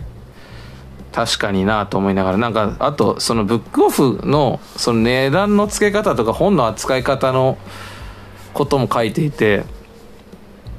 まあそれこそその綺麗か汚いかでまず汚ければ全部捨ててしまうっていうのがまあ今はどうかわからないですけど結構あったみたいで。だからあの古書店とかってねこう例えば日焼けしてしまった本とか、まあ、そうじゃなくても経年劣化みたいな形で茶色くなっちゃってる本っていっぱいあったあると思うんですけどそういうのをブックオフに持っていくと割とあの要は本の内容とか関係なくさって捨てるみたいなところが結構怖いなとは思いましたね。でもあとはそのなんだろうバーコードがついてなければ無料無料っていうかただでしか買い取買い取ってくれないというかただで引き取りしかしてくれないとかなんか結構ねまあだからこそただのバイトでも本を扱うことができるとかそういういろいろあるとは思いますけどなかなかまあ変わってきてるみたいですけどねそれこそ背取りが横行しているとこから脱却してした時にこうなんだろう今までだったらこう対うん本の価値とかじゃなくて値段をつけていたものが今はまあ定価を見て、まあ、そこから何割の範囲内でみたいなところはあるみたいで。しかしなんかそのブックオフ最近なんか使ってないなというか近場にまあ奈良にもないことはないですけどブックオフが近場にないのであんまりそうですね。まあ僕は昔はよく行ってましたけどもなんかそれこそ、まあ本よりは、えー、CD とか、まああと DVD、ブルーレイが多かったですね、僕が買うのは。まあなんでかっていうと、その、ね、学生とかの時にお金ない中で、例えばハロプロのコンサートの DVD を買うとか、そういうのに使ってましたね。まああの古いものとかだと定価で、定価っていうかあの、普通に売ってなかったりしたんで。まあでも、何でしょうね。今現在の自分としてはうーんまあ中古に抵抗があるってわけではないですけどなんかどちらかというと新品で買いたい気持ちが大きくなってまあまあわざわざブックオフに行くこともないというか。そうっすね。まあでもちろん新品で買えばあのー、まあ、その本屋さんにも作家にもお金が行くというのも一番大きいかもしれないですけどなんかこう新品で買って、まあ、自分の家の中で劣化していくのは別ですけどなんかそうやって本を買うことが多くなったなと思います。あとはねそう全然また話は戻っちゃいますけどあのー、なんだろうな。とにかくなんかすごいのはねあのブックオフをはしごするっていう話もあって、まあ、もちろんその場所によってね品揃えは変わってくるしあとねブックオフは暴力だって言ってあの割と美術館の図録だとかそういうあの美術系の本が本当にそれこそあの図録なんかだと下手しバーコードがないものとかもあって普通になんか300円とかで叩き売られてたりすることもあったりしてそういうのをなんか追い求めて走り,、ま、走り回ってるというか、まあ、みんなでこう探検みたいな感じで進んでいく話もあってなんかそういうのを久々にやりたいなっていうふうには思いましたね。なんでこうなんでしょうね。本好きまで行くと難しいと思いますけどなんか自分の趣味とか興味のあることがある人たちとブックオフを巡るとなんか面白いのかなと思いました。まああのねなかなかそのそれこそあのー、なんだろうなセレクトしてお店に本を置いている本屋さんとかに行くと本当にそのある一定の本しか見ない気もするんですね。でそれが悪いとかじゃなくて単純にそういう世界が好きなんであの、構わないというか全然いいと思うんですけど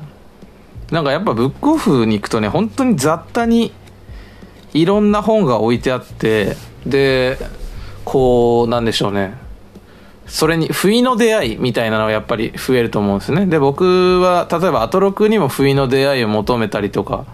って話を何回かしてるんですけどそういう意味で言うとブックオフっていうのもこうなんでしょう捨てたもんじゃないって変ですけどあの何セレクトしてる本屋だとかあとは大型チェーンのね本屋さんとかと違う魅力はやっぱりあるのかなというふうには思いましたね。はい、ま、これはねえっと三崎書店からね出てたり出てるんですけどその後あのちょっとあのなんでしょうね付け足した内容でであの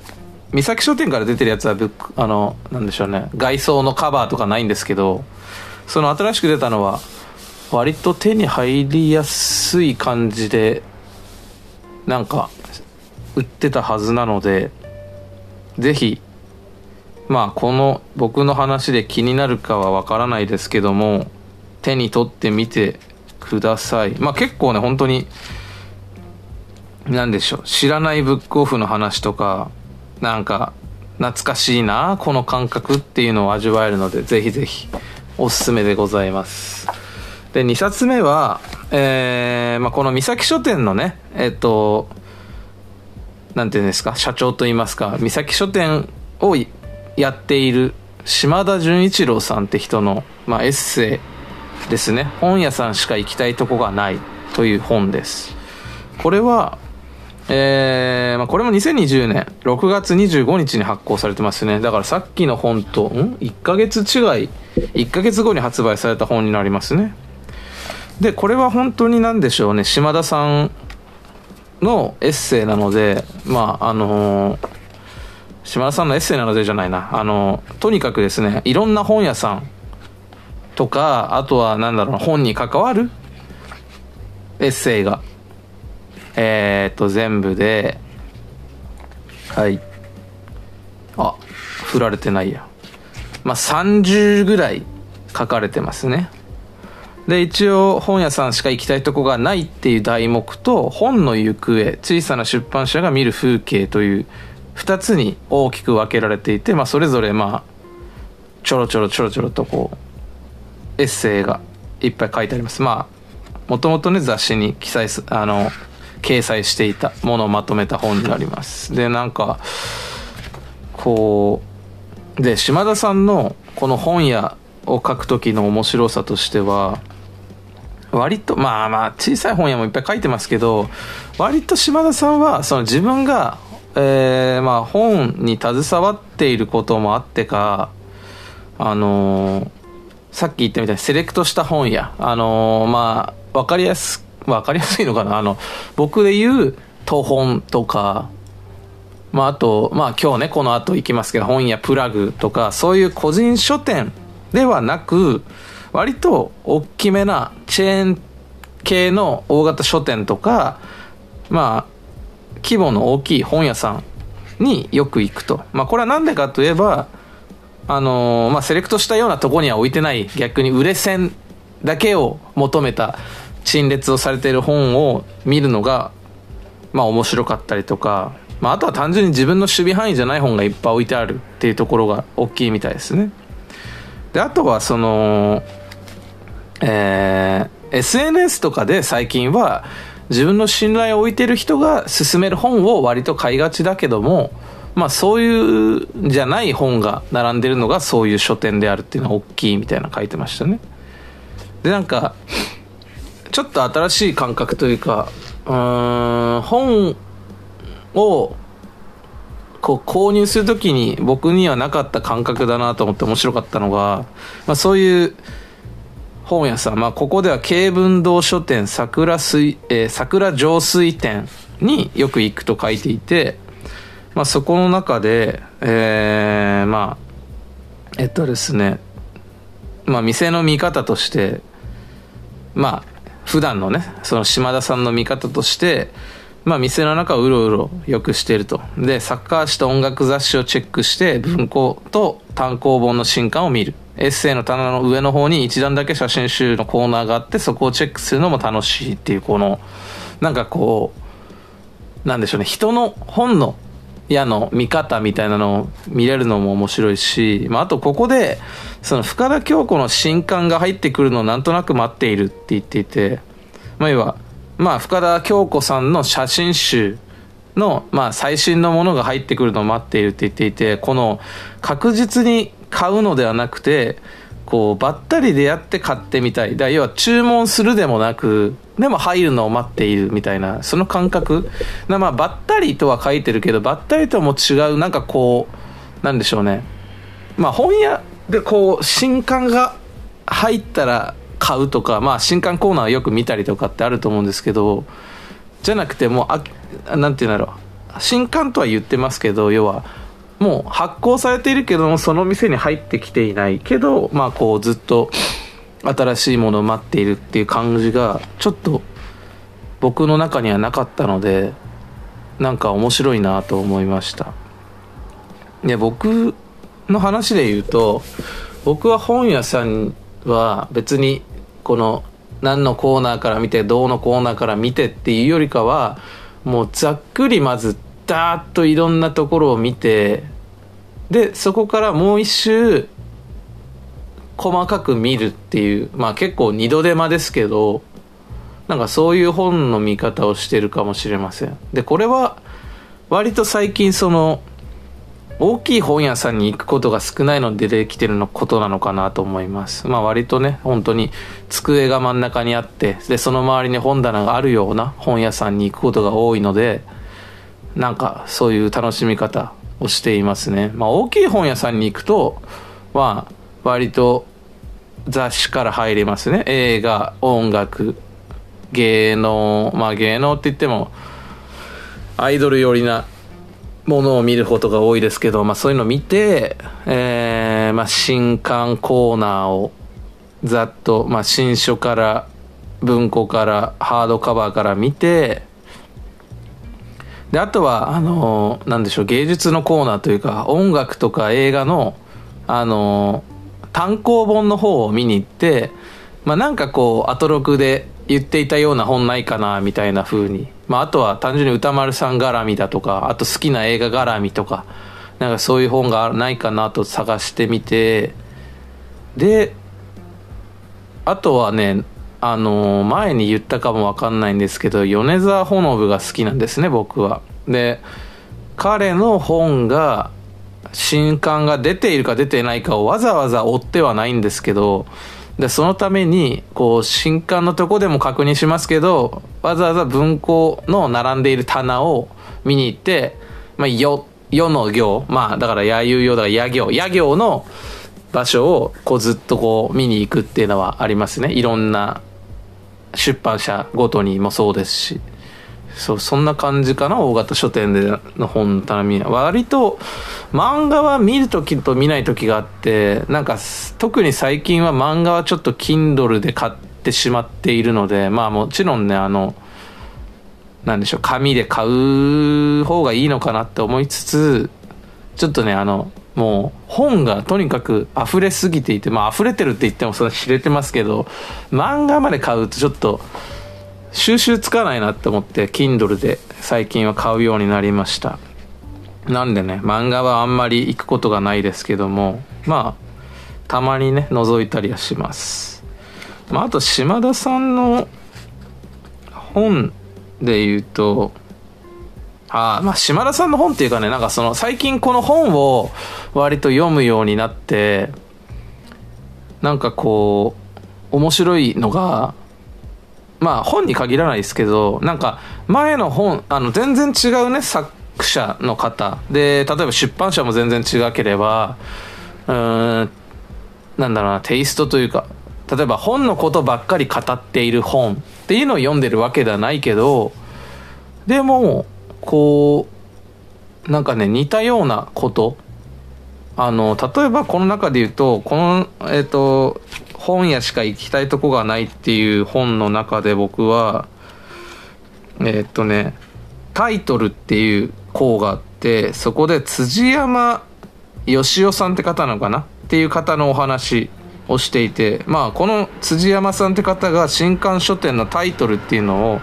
あのお店を東京の荻窪にオープンしたお話。まあでそこからまあタイトルっていう本屋さんと辻山さんについてのまあお話が書かれてるんですけどまあこれをあのー、他の本でも要は辻山さんのお話が出てきて、まあ、それ何何の本かっていうと確かこの本だったはず。花田奈々子さんのシングルファザーの年下彼氏の子供2人と格闘しまくって考えた家族とは何なのか問題のことっていう本。まあこれあれですね。あの出会い系サイトで70人と実際に会って本を進めまくった1年間のことっていう本を書いた花田さんの次の巻。でここにも島え辻辻山さんだっけ？辻田さん。辻山さんのお店のお話が出てきてなんかこういうことが最近多くてまあこれはもしかしたらあの似たような世界の人のお花あの本を買っちゃってるっていうのはまああるのかも分かんないですけど結構ねそういう本同士でリンクしたりとか、まあ、あと実生活例えばまあ本読んでて後からアトロクで名前を聞くとかっていうことが増えたなと増えたっていうかそういうのが、まあ、本を読むことでいっぱい起きるのが面白いなっていう話なだけなんですけどまあかといってね別にあのそんなに大量に本を読んでるわけじゃないのであれですけど。そう。でもなんかまあ島田さんがねこういろんな本屋さんに行って感じたこととかをこうずらず結構ねあの一個一個はねほんと3ページとかの量なのでパラパラパラパラ見ていけるのもまたいいなと思いますあとね総じてその三崎書店の本がまあ200ページもない、まあ、150ページぐらいの本だっていうのがね結構でかいですけどあのさらさらっと読めるのはすごくあらありがたいとこではありますね。まあ、あと本の行方っていうねその後半のところはなんか割とその本屋さんっていうよりかはまあ出版するにあたってとかなんかそういうなんで経営者目線というかまあその携わる側のお話が結構丁寧に書かれていて面白いです。まあ是非ねこれも定価1000円ですので手に取ってみてください。でこれがちょっと今回の残念だったとこなんですけど、あのー、以前ね、途本をアトロクに紹介した時に、えー、アトロクにも送ってでまあ実際、えー、途本のね方も進めてそのあのなんだ、えーと、そのラジオの中で途本の紹介とともに進めていた大枠吉野さんって方の「喉が渇いた」って本があってでこれもねちゃんと読んでいこうと思ったんですけどまああのもうすでに一回読んでいる本ではあるんですけど改めて読もうかなって思ったものの今回はね実際ちょっと間に合わずと言いますか読み切れませんでした。まあでもざっくり言うとまああのー、とですね三重の当時えー、まあ、女子高生だった女の子がこう詩を読んで感じたこととか、まあ、あとは単純にちょっとエッセイ的なことを書いた本です。でもともとはしーちゃんというあのフリーペーパーを2017年に発行していてまあこれはまあ三重の近しい書店だとか、まあ、あとどこだっつったかな。なんか京都かなんかにあの要はこういうのを書くきっかけになった本屋さんがあってでそことかにおろしおろすというよりかなんていうのも要は置いてくださいみたいな感じで出していたフリーペーパーのしーちゃんが元になっていてでまあなんでしょうね。本当にまあ詩の面白さとかあとは何でしょう読み方みたいなのもなんとなく教えてくれるような本だったりはするんですけどやっぱそれまあ僕がちょっとね最近こうエッセイが好きになってきているっていうのもあるのかもわかんないですけどそのエッセイのとこが面白いですよね。でまあまあもちろんエッセイから詩とかエッセイの中に詩が入ってくるような話もいっぱいあるのでまあ一概に別に詩だけを紹介しているわけ感じでもないですけどもそうなんかねこうなんでしょうね。知っている人だとか有名人まあ芸能人には限らないですけど有名な方のエッセイとか、まあ、あとはもう完全にうーんまあこういう言い方好きではないですけど大人になった人。年齢的にもえー、まあ、随分と大人になった人のエッセイっていうのは、まあ、ある程度一定したなんでしょうね感じが僕の中ではあるんですね。まあそれはもちろん面白さは様々ですけどもただこのうん言い方を選ばずに言えば女子高生の考えていることなんてそうそう目にすることがないわけですよ。で別にそれをわざわざ目にしたいとは思わないですけどもこうやって本という形になってであとこうなんでしょうね。本当にずっと考えているような人の脳の中。でそれがまあ女子高生だったってだけの話ですけど、まあ、こういう自分と縁遠い人の考えていることをこう覗けるっていうのはなかなかない体験ですよね。本であったりとか、まあ、映画になってしまうとちょっとこうフィクションなところはあるのであとね考えてる人がその本人ではないっていうことが大きいですけど本はねダイレクトにその人の気持ちが僕のところに届くのでまあ本当ねもっとちゃんと読んでいきたいなってとこではあるんですけどあのこういう本に出会えたのはいいことあの嬉しいことだなというふうには思います。まあ喉が渇いたに限らないですけど三崎書店の本はこうなんでしょうね。今読んでほしいものをこうこうなんでしょうね。すぐに出せるような気持ちで発行しているみたいでまあ割となんでしょうね。本もなんかなんて言うんだろうな。まあこだわってはいるが例えば大体の本ってカバーがついてるじゃないですか。でそういうものは一切なかったりとかね。でそれがまたね僕は好きでなんかまあ汚れちゃうなとも思いつつでも好きなんですよね。特にね喉が渇いたなんて想定も可愛くてうんなんかねそのこだわりそういう思いで作っているもののこだわりがすごい多いなと思います。まあ、表紙のねモノホーミーさんの絵もね結構僕は好きでなんかね手に取っちゃいますねついつい。でちなみにこの「喉が渇いた」は2020年3月20日発行ということで、まあ、全部2020年中にね発行された本にくしくもなっています。だから要はコロナの中発行された本たちってことですよね。まあそういう意味でも意外と思い出深い本なのかもしれません喉が渇いたに関しては1300円の本ですまあこれはあの途本の通販でも買えるし、まあ、あとはまあまあそういうちょっとセレクトしてるような本屋さんであれば置いているところもあるのでぜひぜひあの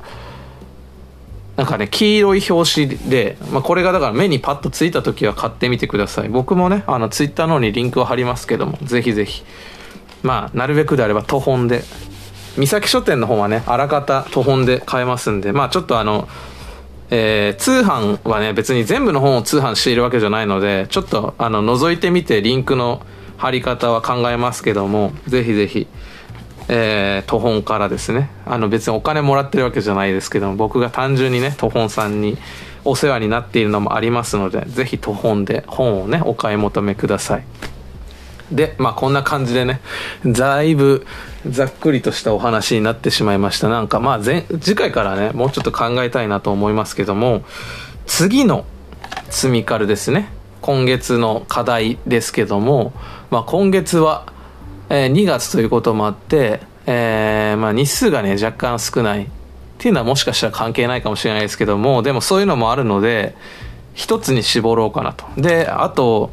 まあ、ルーレットはもともと回す予定ではあったんですけども、あの、せっかくいただき物をしたということで、まあ、冒頭でもね、ちょっと言いましたけども、今回は7人の侍を今月の課題としようかなと思います。まあ、あのー、なんでしょうね。7人の侍、僕はまず未見です、まだ。で、あの、ユーフォニアのオビリシマさんも言ってましたけども、本編207分あるんですね。もう、これを見た時に、しまったって思ったわけですよ。まあ、あの、いただいた時すぐに、あ、見てみようと思ったら、裏を見てびっくりして。でもね、あのまあ、こんなことを言うのは恥ずかしいですけども、もう、普及の名作といいますか、まあ、全世界で有名な日本映画と言えるこの一本、まあ、いろんな人が影響も受けて映画を作ってたりとかするようなものなので、まあ、なかなかね、昔の映画とかって特に白黒になってくると本当にあの僕なんかはね、あの、それが趣味ではないので、気合を入れないと見始まらないっていうのがあって、まあ、こういう機会をね、いただけたので、ぜひ、七人の侍を見てこうかなと。まあ、ただね、映画を語るというのは僕は苦手、まあ、本も苦手だし、まあ、要は感想が苦手ですけど、本当映画はね、そういうの苦手なので、でも、まあ、要は映画館で見る映画ではなく、こうやって、ものとして今あるので、あの、まあ、何回でも見直せるし、気になったとこを見直せるというのはあるので、ちょっとね、あの、しっかり見て、まあだから、なんでしょうね。そういう前編は一回丸々っと見ますけど、それ以外の時でもこう気になればちょこちょこ見て、みたいな感じで、七人の侍を楽しめればなと。まあ七人の侍は、どうなんですか？あの、それこそ7人の侍だけ、まあでもそこはな、7人の侍だけにしないと自分の首を絞めるのでいいんですけど、なんかそれこそあの、7人の侍の影響をめちゃめちゃ受けてる作品っていうのは、なんか、教えてもらえれば、今後の、こうなんでしょうね、楽しみになるのかなと。まあもちろんその、ここで見るか見ないかとかは別として、あのまあ、海外日本限らずあの知れればなとは思っていますまあ三船敏郎さんがね出ている映画ってものもそんなに多分見たことはない。まあ多くはね見たことがないので楽しみですね。ただ楽しみですが非常に腰の重くなる作品であることは間違いないと思うのでまああまり期待せずね皆さんお待ちください。まああとは何でしょうサブスクとかで見れるんですかね。まあもしよければ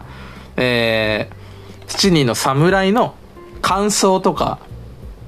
まあなんでしょうね。見たよみたいなお話もいただければまあちょっとあのムービーウォッチメになみたいな感じのになっちゃいますけどまあそういうのもいただければあのーここの尺もね、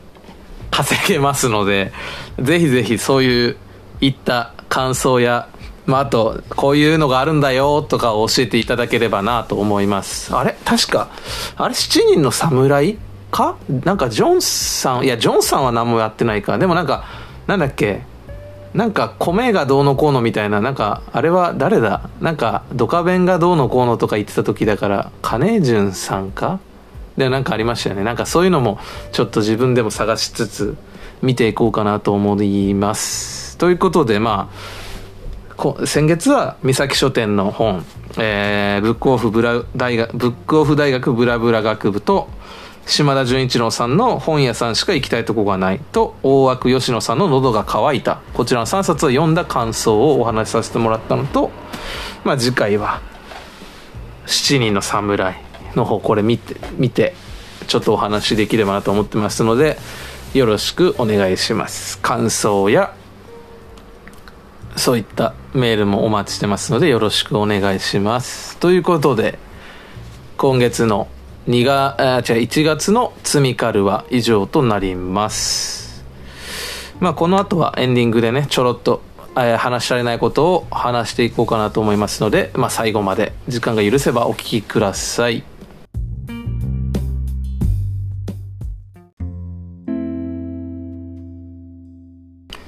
エンディングでございます。まあ、あれ前回言ったんでしたっけね。まあ、あの、あ、前回っていうかあの、えー、リスナーフューチャーパストの後、もうあまりにも眠すぎて、一夜明けて、まあ、日曜日は日曜日同じなんですけども、現在の時刻は8時45分でございます。朝ですね。まあ、あの、この後はね、今日は、和歌山にも行くんですけど、あのその前にね、あの超無駄、無駄足というか、そのな、なんて言うんですか、直接行けばいいだけの話なんですけど、塚口三三劇場っていうのが、兵庫にあって、で、まあ、僕は割とね、有名な、関西で有名な映画館、まあ東京でもね、有名なのかな。まあ有名な映画館なんですけど、僕は行ったことなかったんですけど、まあ、今回ちょっと見たいのがあったんで行こうかなと思っていて、まあ、何見るかというとですね、プレイ25年分のラストシーンという映画でして、まあ、ちょっと前にね、ちょっと前というか11月ぐらいから本当は上映していた映画で、僕は、あのー、なんだろう、あんま映画館に行ってないタイミングだったんで見逃してたのかなって思うんですけど、まあ、あの友達がですねあのこの映画が本当人生ベスト級ぐらい好きな映画だったっていう話をしていて、まあ、あの結構ねあのその日は人がベストだって言っている映画を見るのって面白いと思っていてでまあまあとはいえそんなにそあのね要はツイッターでそういうの書いてるのもまあまあもちろん面白いんですけど直接話として聞くのがやっぱ楽しいんですね。やっぱ熱量だとか、まあ、何をもって1位あのベストとしているのかっていうのが知れて面白くて。で今回それがこの「プレイ25年分のラストシーン」という映画だったっていう話なだけなんですけどまあ当然ねその見てみたいなという気持ちが湧いて。で今は塚口三三劇場でしか関西をやってないのでまあ見に行こうかなと。まあでも逆に言うとありがたいですよね。こう、2番館と言いますか、あの、新作のタイミングでドンってやる映画館だけだったら、もうどんどんどんどんこう過ぎていくわけじゃないですか、いろんな作品が。まあもちろんそれを後々レンタルだとか、えー、まあサブスクでね、見るっていうのも全然いいことだと思うんですけど、やっぱなんかどこかこう映画館で見たいなっていうのが映画はあって僕はね。なので、こうやってタイミングずれて見れるっていうのはねありがたいです。まああとはなんだろう奈良とかもねそういうまあ奈良 あのなんだユナイテッドシネマだけど後からやってくれたりするので奈良だと。なので結構助かってますね。まあ東京とかだとどうなんですかね。まあ僕は東京で映画館っていうと本当に区内というかあの、でっかいとこしか知らないのであれですけど、まあね、それゆえ、いろんなものがかかってるとはあると思うんですけど、この間ね、それこそシネクイントでスワローとか見たので、そういう、まあ、スワローは、あの、新しいタイミングでやってましたけど、まあそういう小さい映画館から大きい映画館までってあるのは分かってるんですけど、その後からかかるような映画館っていうのは、まあ、名前は聞いたことがあるけど、実際に触れることがないような映画館もいっぱいあるんで、そういうところでかかってるんですかね。まあ、奈良はね、そもそもちょっと映画館が少ないので、どうにかしてくれよとは思いつつ、まあ大阪京都があってよかったなともっとね地方の方はねそれこそ見られないものもいっぱいあるだろうし、まあ、そういう人もねアトロクのリスナーでもいっぱいあのツイッターでも見ているのでなんかそれと比べたらこうありがたいとこにいるんだなというふうに思いますねまあでもなんでしょうね本当こ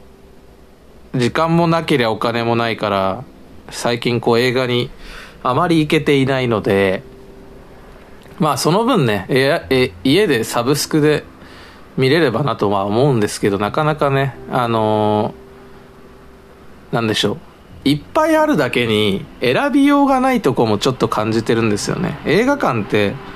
今日上映してるのはこれですとか、まあ、今週とか今月とかなるじゃないですか。そうなってくると、あ、じゃあこれ見ようかなとか、まあ、あとは単純に歌丸さんが見ていたと言っていたからとか、いろんな理由をつけて見ることができるんですけど、サブスクってなると、本当にこう、大量の映画、まあもちろんその中で新しく出ているものを見ていくっていうのは一番手っ取り早いかもわかんないんですけど、まあ、意外とねちゃんと見ないと新しいものかどうかも分かんなかったりもするじゃないですか。であとはやっぱね新しいものだけが面白いわけじゃないのでなんかこうね聞いたことあるようなものから聞いたことないようなものまでずらずらいっぱい並んでると決め手にかけて結局なんか YouTube 見てしまったりとかゴロゴロしちゃったりとかね。なんかそういう風になっちゃうんで、なんかね、変えれたらなと。だからまあ、あの、全然ね、えっと、番組とは関係なく、あの、いろいろカルチャー情報として、これ見見たんでぜひぜひ見てくださいみたいな。ちょっとね、あの、感想を求められたら困っちゃいますけど、まあ、進めてる側からしたら感想ぐらい言えやって話だと思うんですけど、あの、ぜひね、あの、これおすすめですよって言ってほしいなっていうのは思っていますいろんなね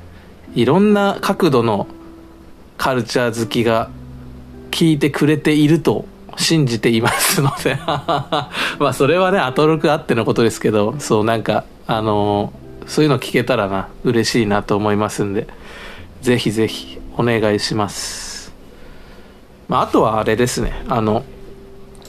ちょっとね感想で一個読みそびれたのがあるので読もうかなと。まあ毎回ね、あのー、大量にこのブライトナイトの当事者意識が高すぎるでおなじみのユーフォニアのびりしまさんからのメールですけども、えー、まあ金曜日のね、ムービーウォッチメンへのメールです。えー、まあ文から読んでいこうかな。えー、花束みたいな恋をしたを劇場でウォッチしてきました。感想は3です。突然の出会いから始まり共通の趣味通じる感性からのカップル誕生そしてその後訪れる顛末カップル誕生までの展開以上に丹念に書かれた生活に追われて始まる関係性の変化は見たくない展開のはずなのにそうそう会社勤める前、えー、勤め始めるとカルチャー摂取する余裕がなくなりがちと多少なりとも、えー、身に覚えがあることだったので目が釘付けになりました。そして迎える終盤のファミレスのシーン。ここから特に私の勝手な解釈も入りますが2人の慣れた関係性と美しい思い出があればいい夫婦になれると主張する麦サイド、まあ男性サイドに対して、かつての二人を彷彿とさせる初々しい二人組を見たことで、あれだけ美しい瞬間は二度と戻ってこないと絶望して、それを拒否する絹、女性サイドの構図はとても美しくてとても残酷でとても印象深かったです。ちなみに付き合いたての頃のカラオケではつ、えー、気が合ってるのに掛け合いがうまくいっていないのに別れる直前のカラオケでは気は合ってないのに慣れで掛け合いはうまくいくという描写はさりげなくも2人の関係性の変化がよく伝わる対比でした。最後に佐々木インマイマインでも印象に残ったは、えー、萩原違うなこれは荻原だな。荻原みのりさん。えー、森優作さんが出演されてたこともあってあのカップルが別れた後も同居し続けたら佐々木インマイマインの冒頭みたいな感じになるのかなとついつい考えてしまいました、えー、以上いかがだったでしょうか、えー、読み返してみるとリアクションしづらい温度が低い感想ですね。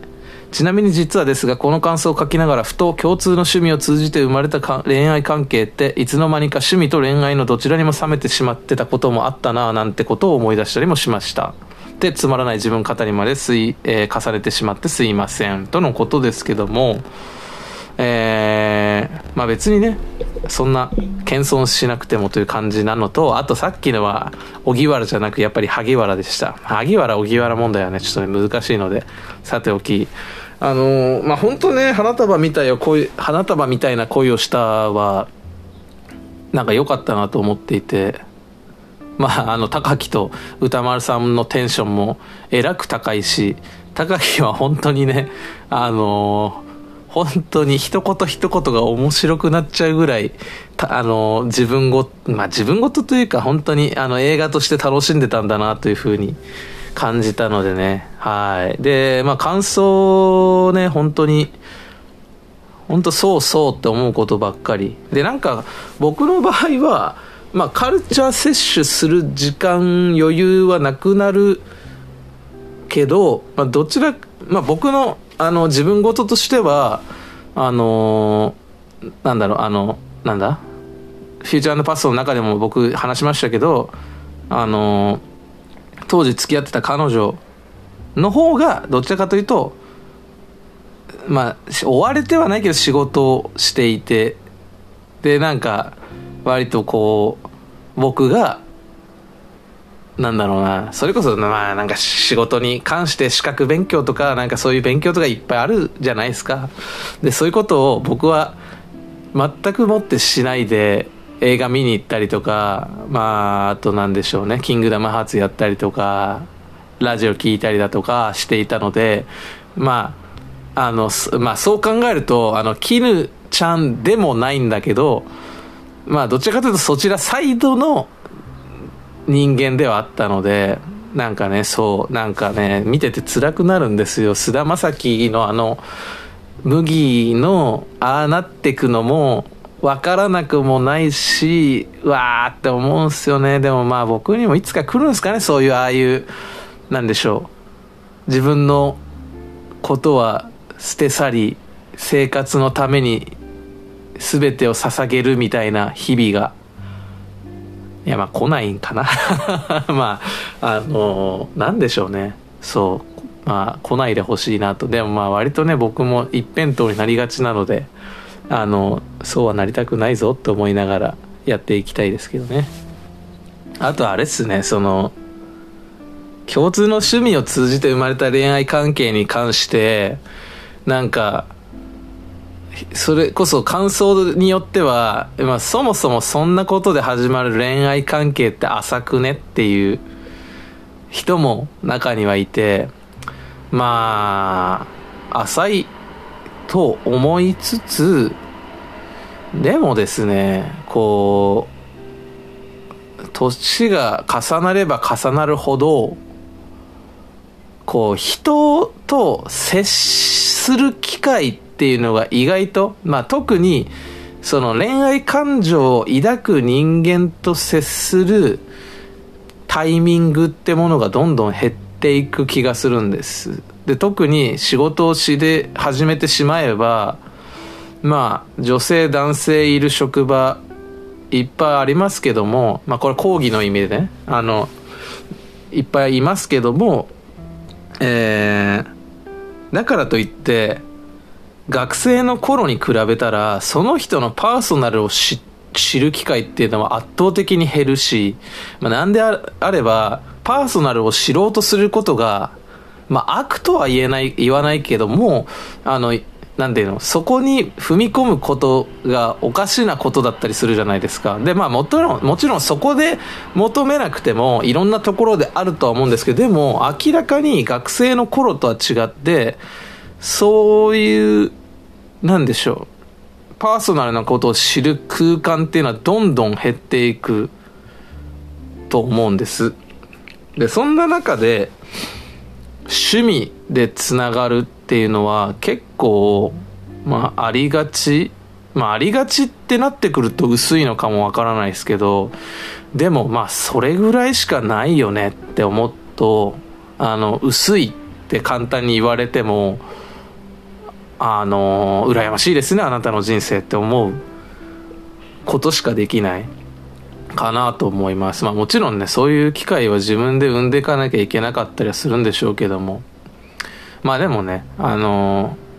まあそれだけが全てじゃない恋愛だけが全てじゃないとは思うので別に。まああのこんなことを言っていながらも別にまあそうですかぐらいにしか思ってないんですけども。まあそうですねまあまあでも確かにこのユーフォニアのびりしまさん言ってるみたいに共通の趣味を通じて生まれた恋愛の場合は割とどっちの熱も冷めやすい。まあ、あとね、同じ趣味で出会ってしまうと、一つは、あもっと面白いもの探そうのベクトルが、あの、恋愛方向から来る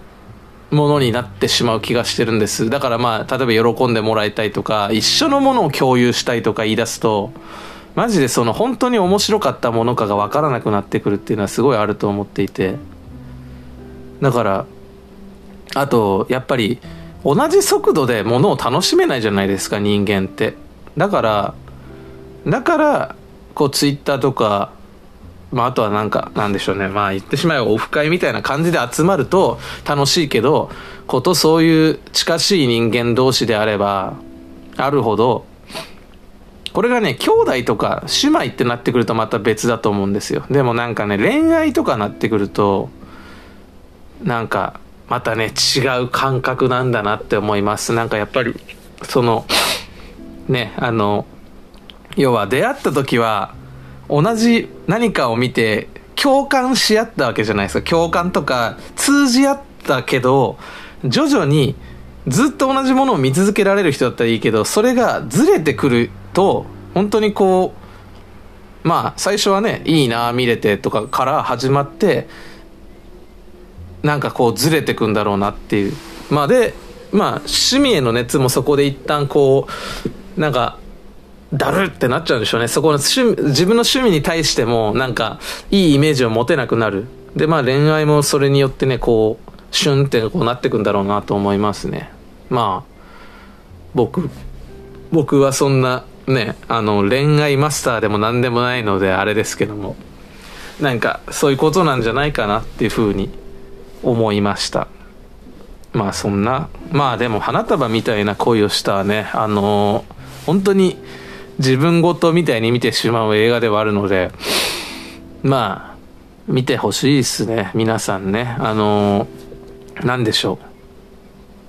そう。いやそう。だから 何度も戻っちゃいますけどだからこそ花束みたいな恋をしたなわけですよまあ要は花束だと信じたいとかまあ、あとはあの瞬間、あの瞬間っていうその切り取り方が、なんかまあ、ある種、その映画的であったりとかっていうのも含めのことなんですよね。別に、あの、いい恋愛をしたから花束みたいな恋ではない。大恋愛をしたから花束みたいな恋ではないわけです。そうなってくるともう全然花束どころの騒ぎじゃなかったりとか、あの、最終的な結末として、嫌な感じで終わったりもするわけですよでもなんかそういうねあのなんだろうな共通の趣味だからこそこう花束みたいに思える瞬間を思い出せるんじゃないかなとまあそうなんかいい思い出として取っておけるんじゃないかなというふうに思いましたね。まあ僕も多分多分っていうかまあちゃんと思い出せば花束のような瞬間はいっぱいあったはずなのでまあでもしかもねもうねほんとまさに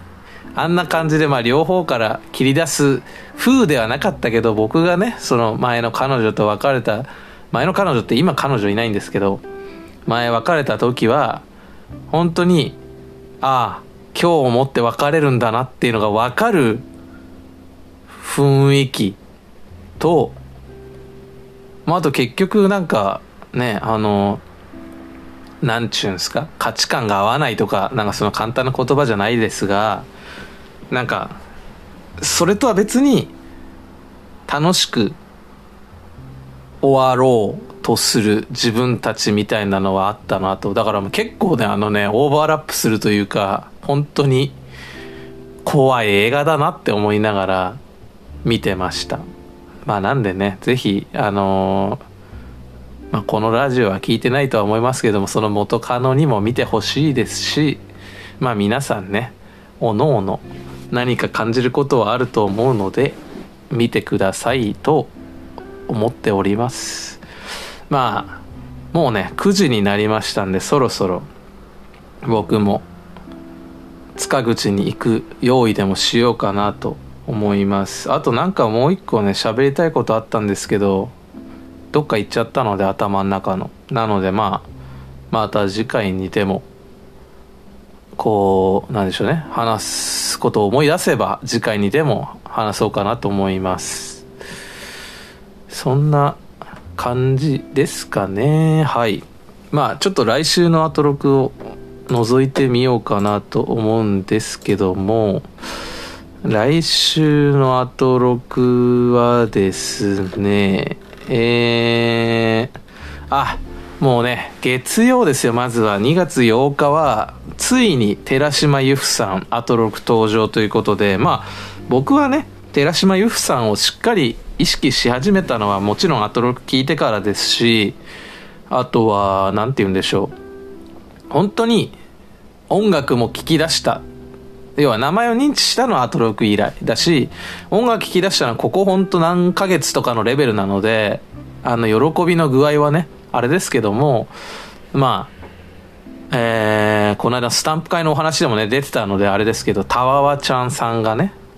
まあそういう方、たわわちゃんっていうリスナーの方、まあで、タマフル時代はこう、番組のお手伝いなんかもしていたような方なんですけど、まあ、その人はとにかくね、寺島由布さんのことが好きで、で、まあ、寺島由布さんのことをずっと語るポッドキャストなんかもやってるぐらいなんですけども、まあぜひね、そっちもみんな聞いてほしいんですけど、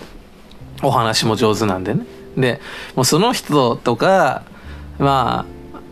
いろんな人が喜んでいるのを見て、本当に、本当に喜ばしいことなんだなと、心の底から思いますんで、あの、ぜひね、しっかりと19時台ライブダイレクト寺島由布さん聞いていただきたいなと思いますまあ、あと何ですかね。まあ、ゲレンデ DJ ね。これは、あの、前々からずっと南部さんのお話で聞いていて、いよいよかという感じですね。で、えー、あとは、そうですね。あ、いつか仲介でチャーハンをってなんかずっとなんか聞き覚えあるなって思ってたけど、思い出やろう A チームの人のやつなんですね。知らなかったな。まあ、あと、春日太一さんね、大河ドラマ入門特集で出ました。で、春日さんの特集はね、あの、めちゃめちゃ面白いんだけど、あの、その後の腰の重さったらないので、で、このね、冬は、あ冬っていうか、あの、年末年始は、あの、中心ぐらいやっと見ましたけども、また、ドスンと重い宿題を、降ろされるのかと思うと今からビクビクしてますけどめっちゃ楽しみです。あとはちょっと木曜日がね僕はあの次回予告をちゃんと聞いてなかったからあれですけどプロがおすすめする今見るドキュメンタリー紹介としか書いてないのでまあビヨンドザカルチャーとかね何やるか分かんないですけど楽しみにしましょうまあ、あと、ムービーウォッチメンはね、ジャスト6.5戦いの証なんですけど、意外と今ね、このジャスト6.5の公開感が少ないので、まあ、結構ね、この土日とか、結構人集まるんじゃないですか。特にあの、関東、まあ関西もまあ大阪とかそうですけど、特に関東なんかは、あの平日に見られない方もいっぱいいると思うので、この昨日、今日と結構な人数集まってんじゃねえかなというふうに個人的には思っています。まあ、ジャスト6.5、えっとね、ちょっと待ってくださいね。これは、えー、どこで見ればいいんだろうな。なかなかね、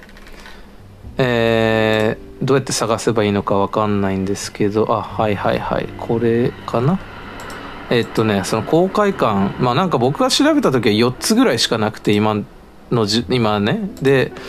ちょっと今見てみるとシアターハイまあ北海道とかだと3月からやるみたいですね。で宮城県のフォーラム仙台では、まあ、2月12日からなので、えーまあ、ちょうどムービーウォッチメンがやった日からですね。で関東はどうだろうな。今やってるのはケーズシネマとかまだやってんのかな、まあ、あとは同じですね。横浜シネマリンも、えーまあ、ムービーウォッチメン終わってから。で宇都宮は4月から。で栃木はですね3月から。だ結構今やってるとこほんと少ないっすよね。中部地方もね軒並み後からですね長野の相生座でしたっけ？長野ロキシーってとこも近日公開のまま止まってますし、まあ、近畿だと第7芸術劇場が今日からで、京都市、あ、昨日からですね。で、えー、2月6日からね。で、えー、っと、京都シネマ、京都シネマは、えー、金曜日から始まってますね。で、あとはもう中国地方も岡山がね、ちょっとあの、同じタイミングで始めてくれてるんでありがたいですけど、それ以外はもうちょっと厳しいかな。大分のシネマ5は2月6日からなんで、まあ、これ、九州だとここで見れる感じ。だからまあ結構ね、あのー、見るのが大変。まあもっと言うと、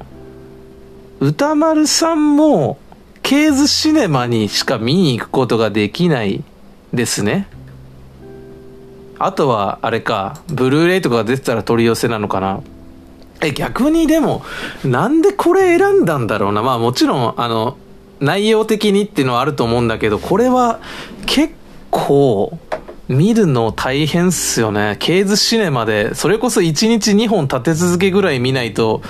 大変。だからまあ、あの、こんな言い方あれですけど、歌丸さんと映画館で出会うチャンス、筆頭の映画じゃないですかケーズシネマで13時半から、あ、13時からと18時からの2本しかないので、まあ皆さん、あの、関東の方ね、特にね、あの、ぎゅうぎゅうになってもあれですけども、感染対策をしっかりして見に行ってみてください。僕もできたら見ておきたいけども、ちょっと予定的に厳しそうですね。はい。まあ、皆さん見てみてください。まあ、あとあれですね、そうそう、言い忘れたのを思い出しました。明日月曜日朝からですね、8時ぐらいから、いよいよアメリカの NFL の、まあ、一番最後の試合ですね、スーパーボールが明日の朝、まあ、現地時間は日曜日なんですけど、日本では月曜日の朝に、えー、放送が決まっております。で、今回は、チーフスっていう去年の優勝チームと、バッカニアーズっていうチームが対戦します。で、まあ、バッカニアーズはここ最近10年ぐらいは全然からっきしだったんですけど、まあ去年ですね、トム・ブレイディという、まあ、現代アメフト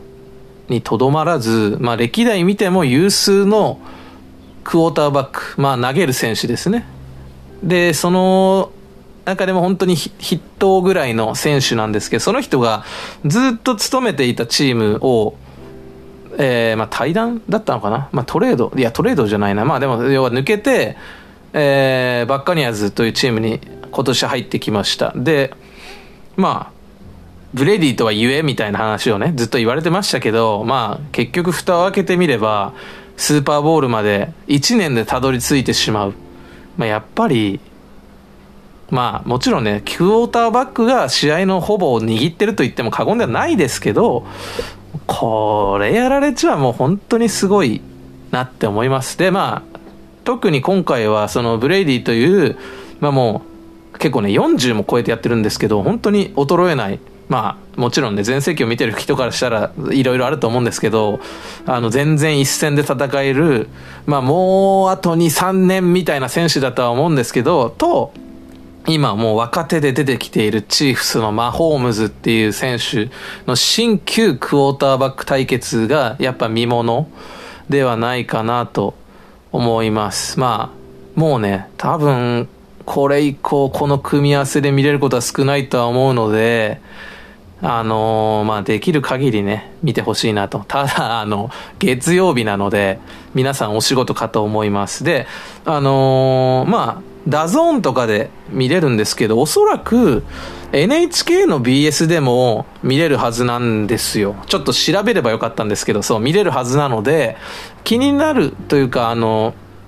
ブライトマンが言っていたしと思ってくれた人は、NHK の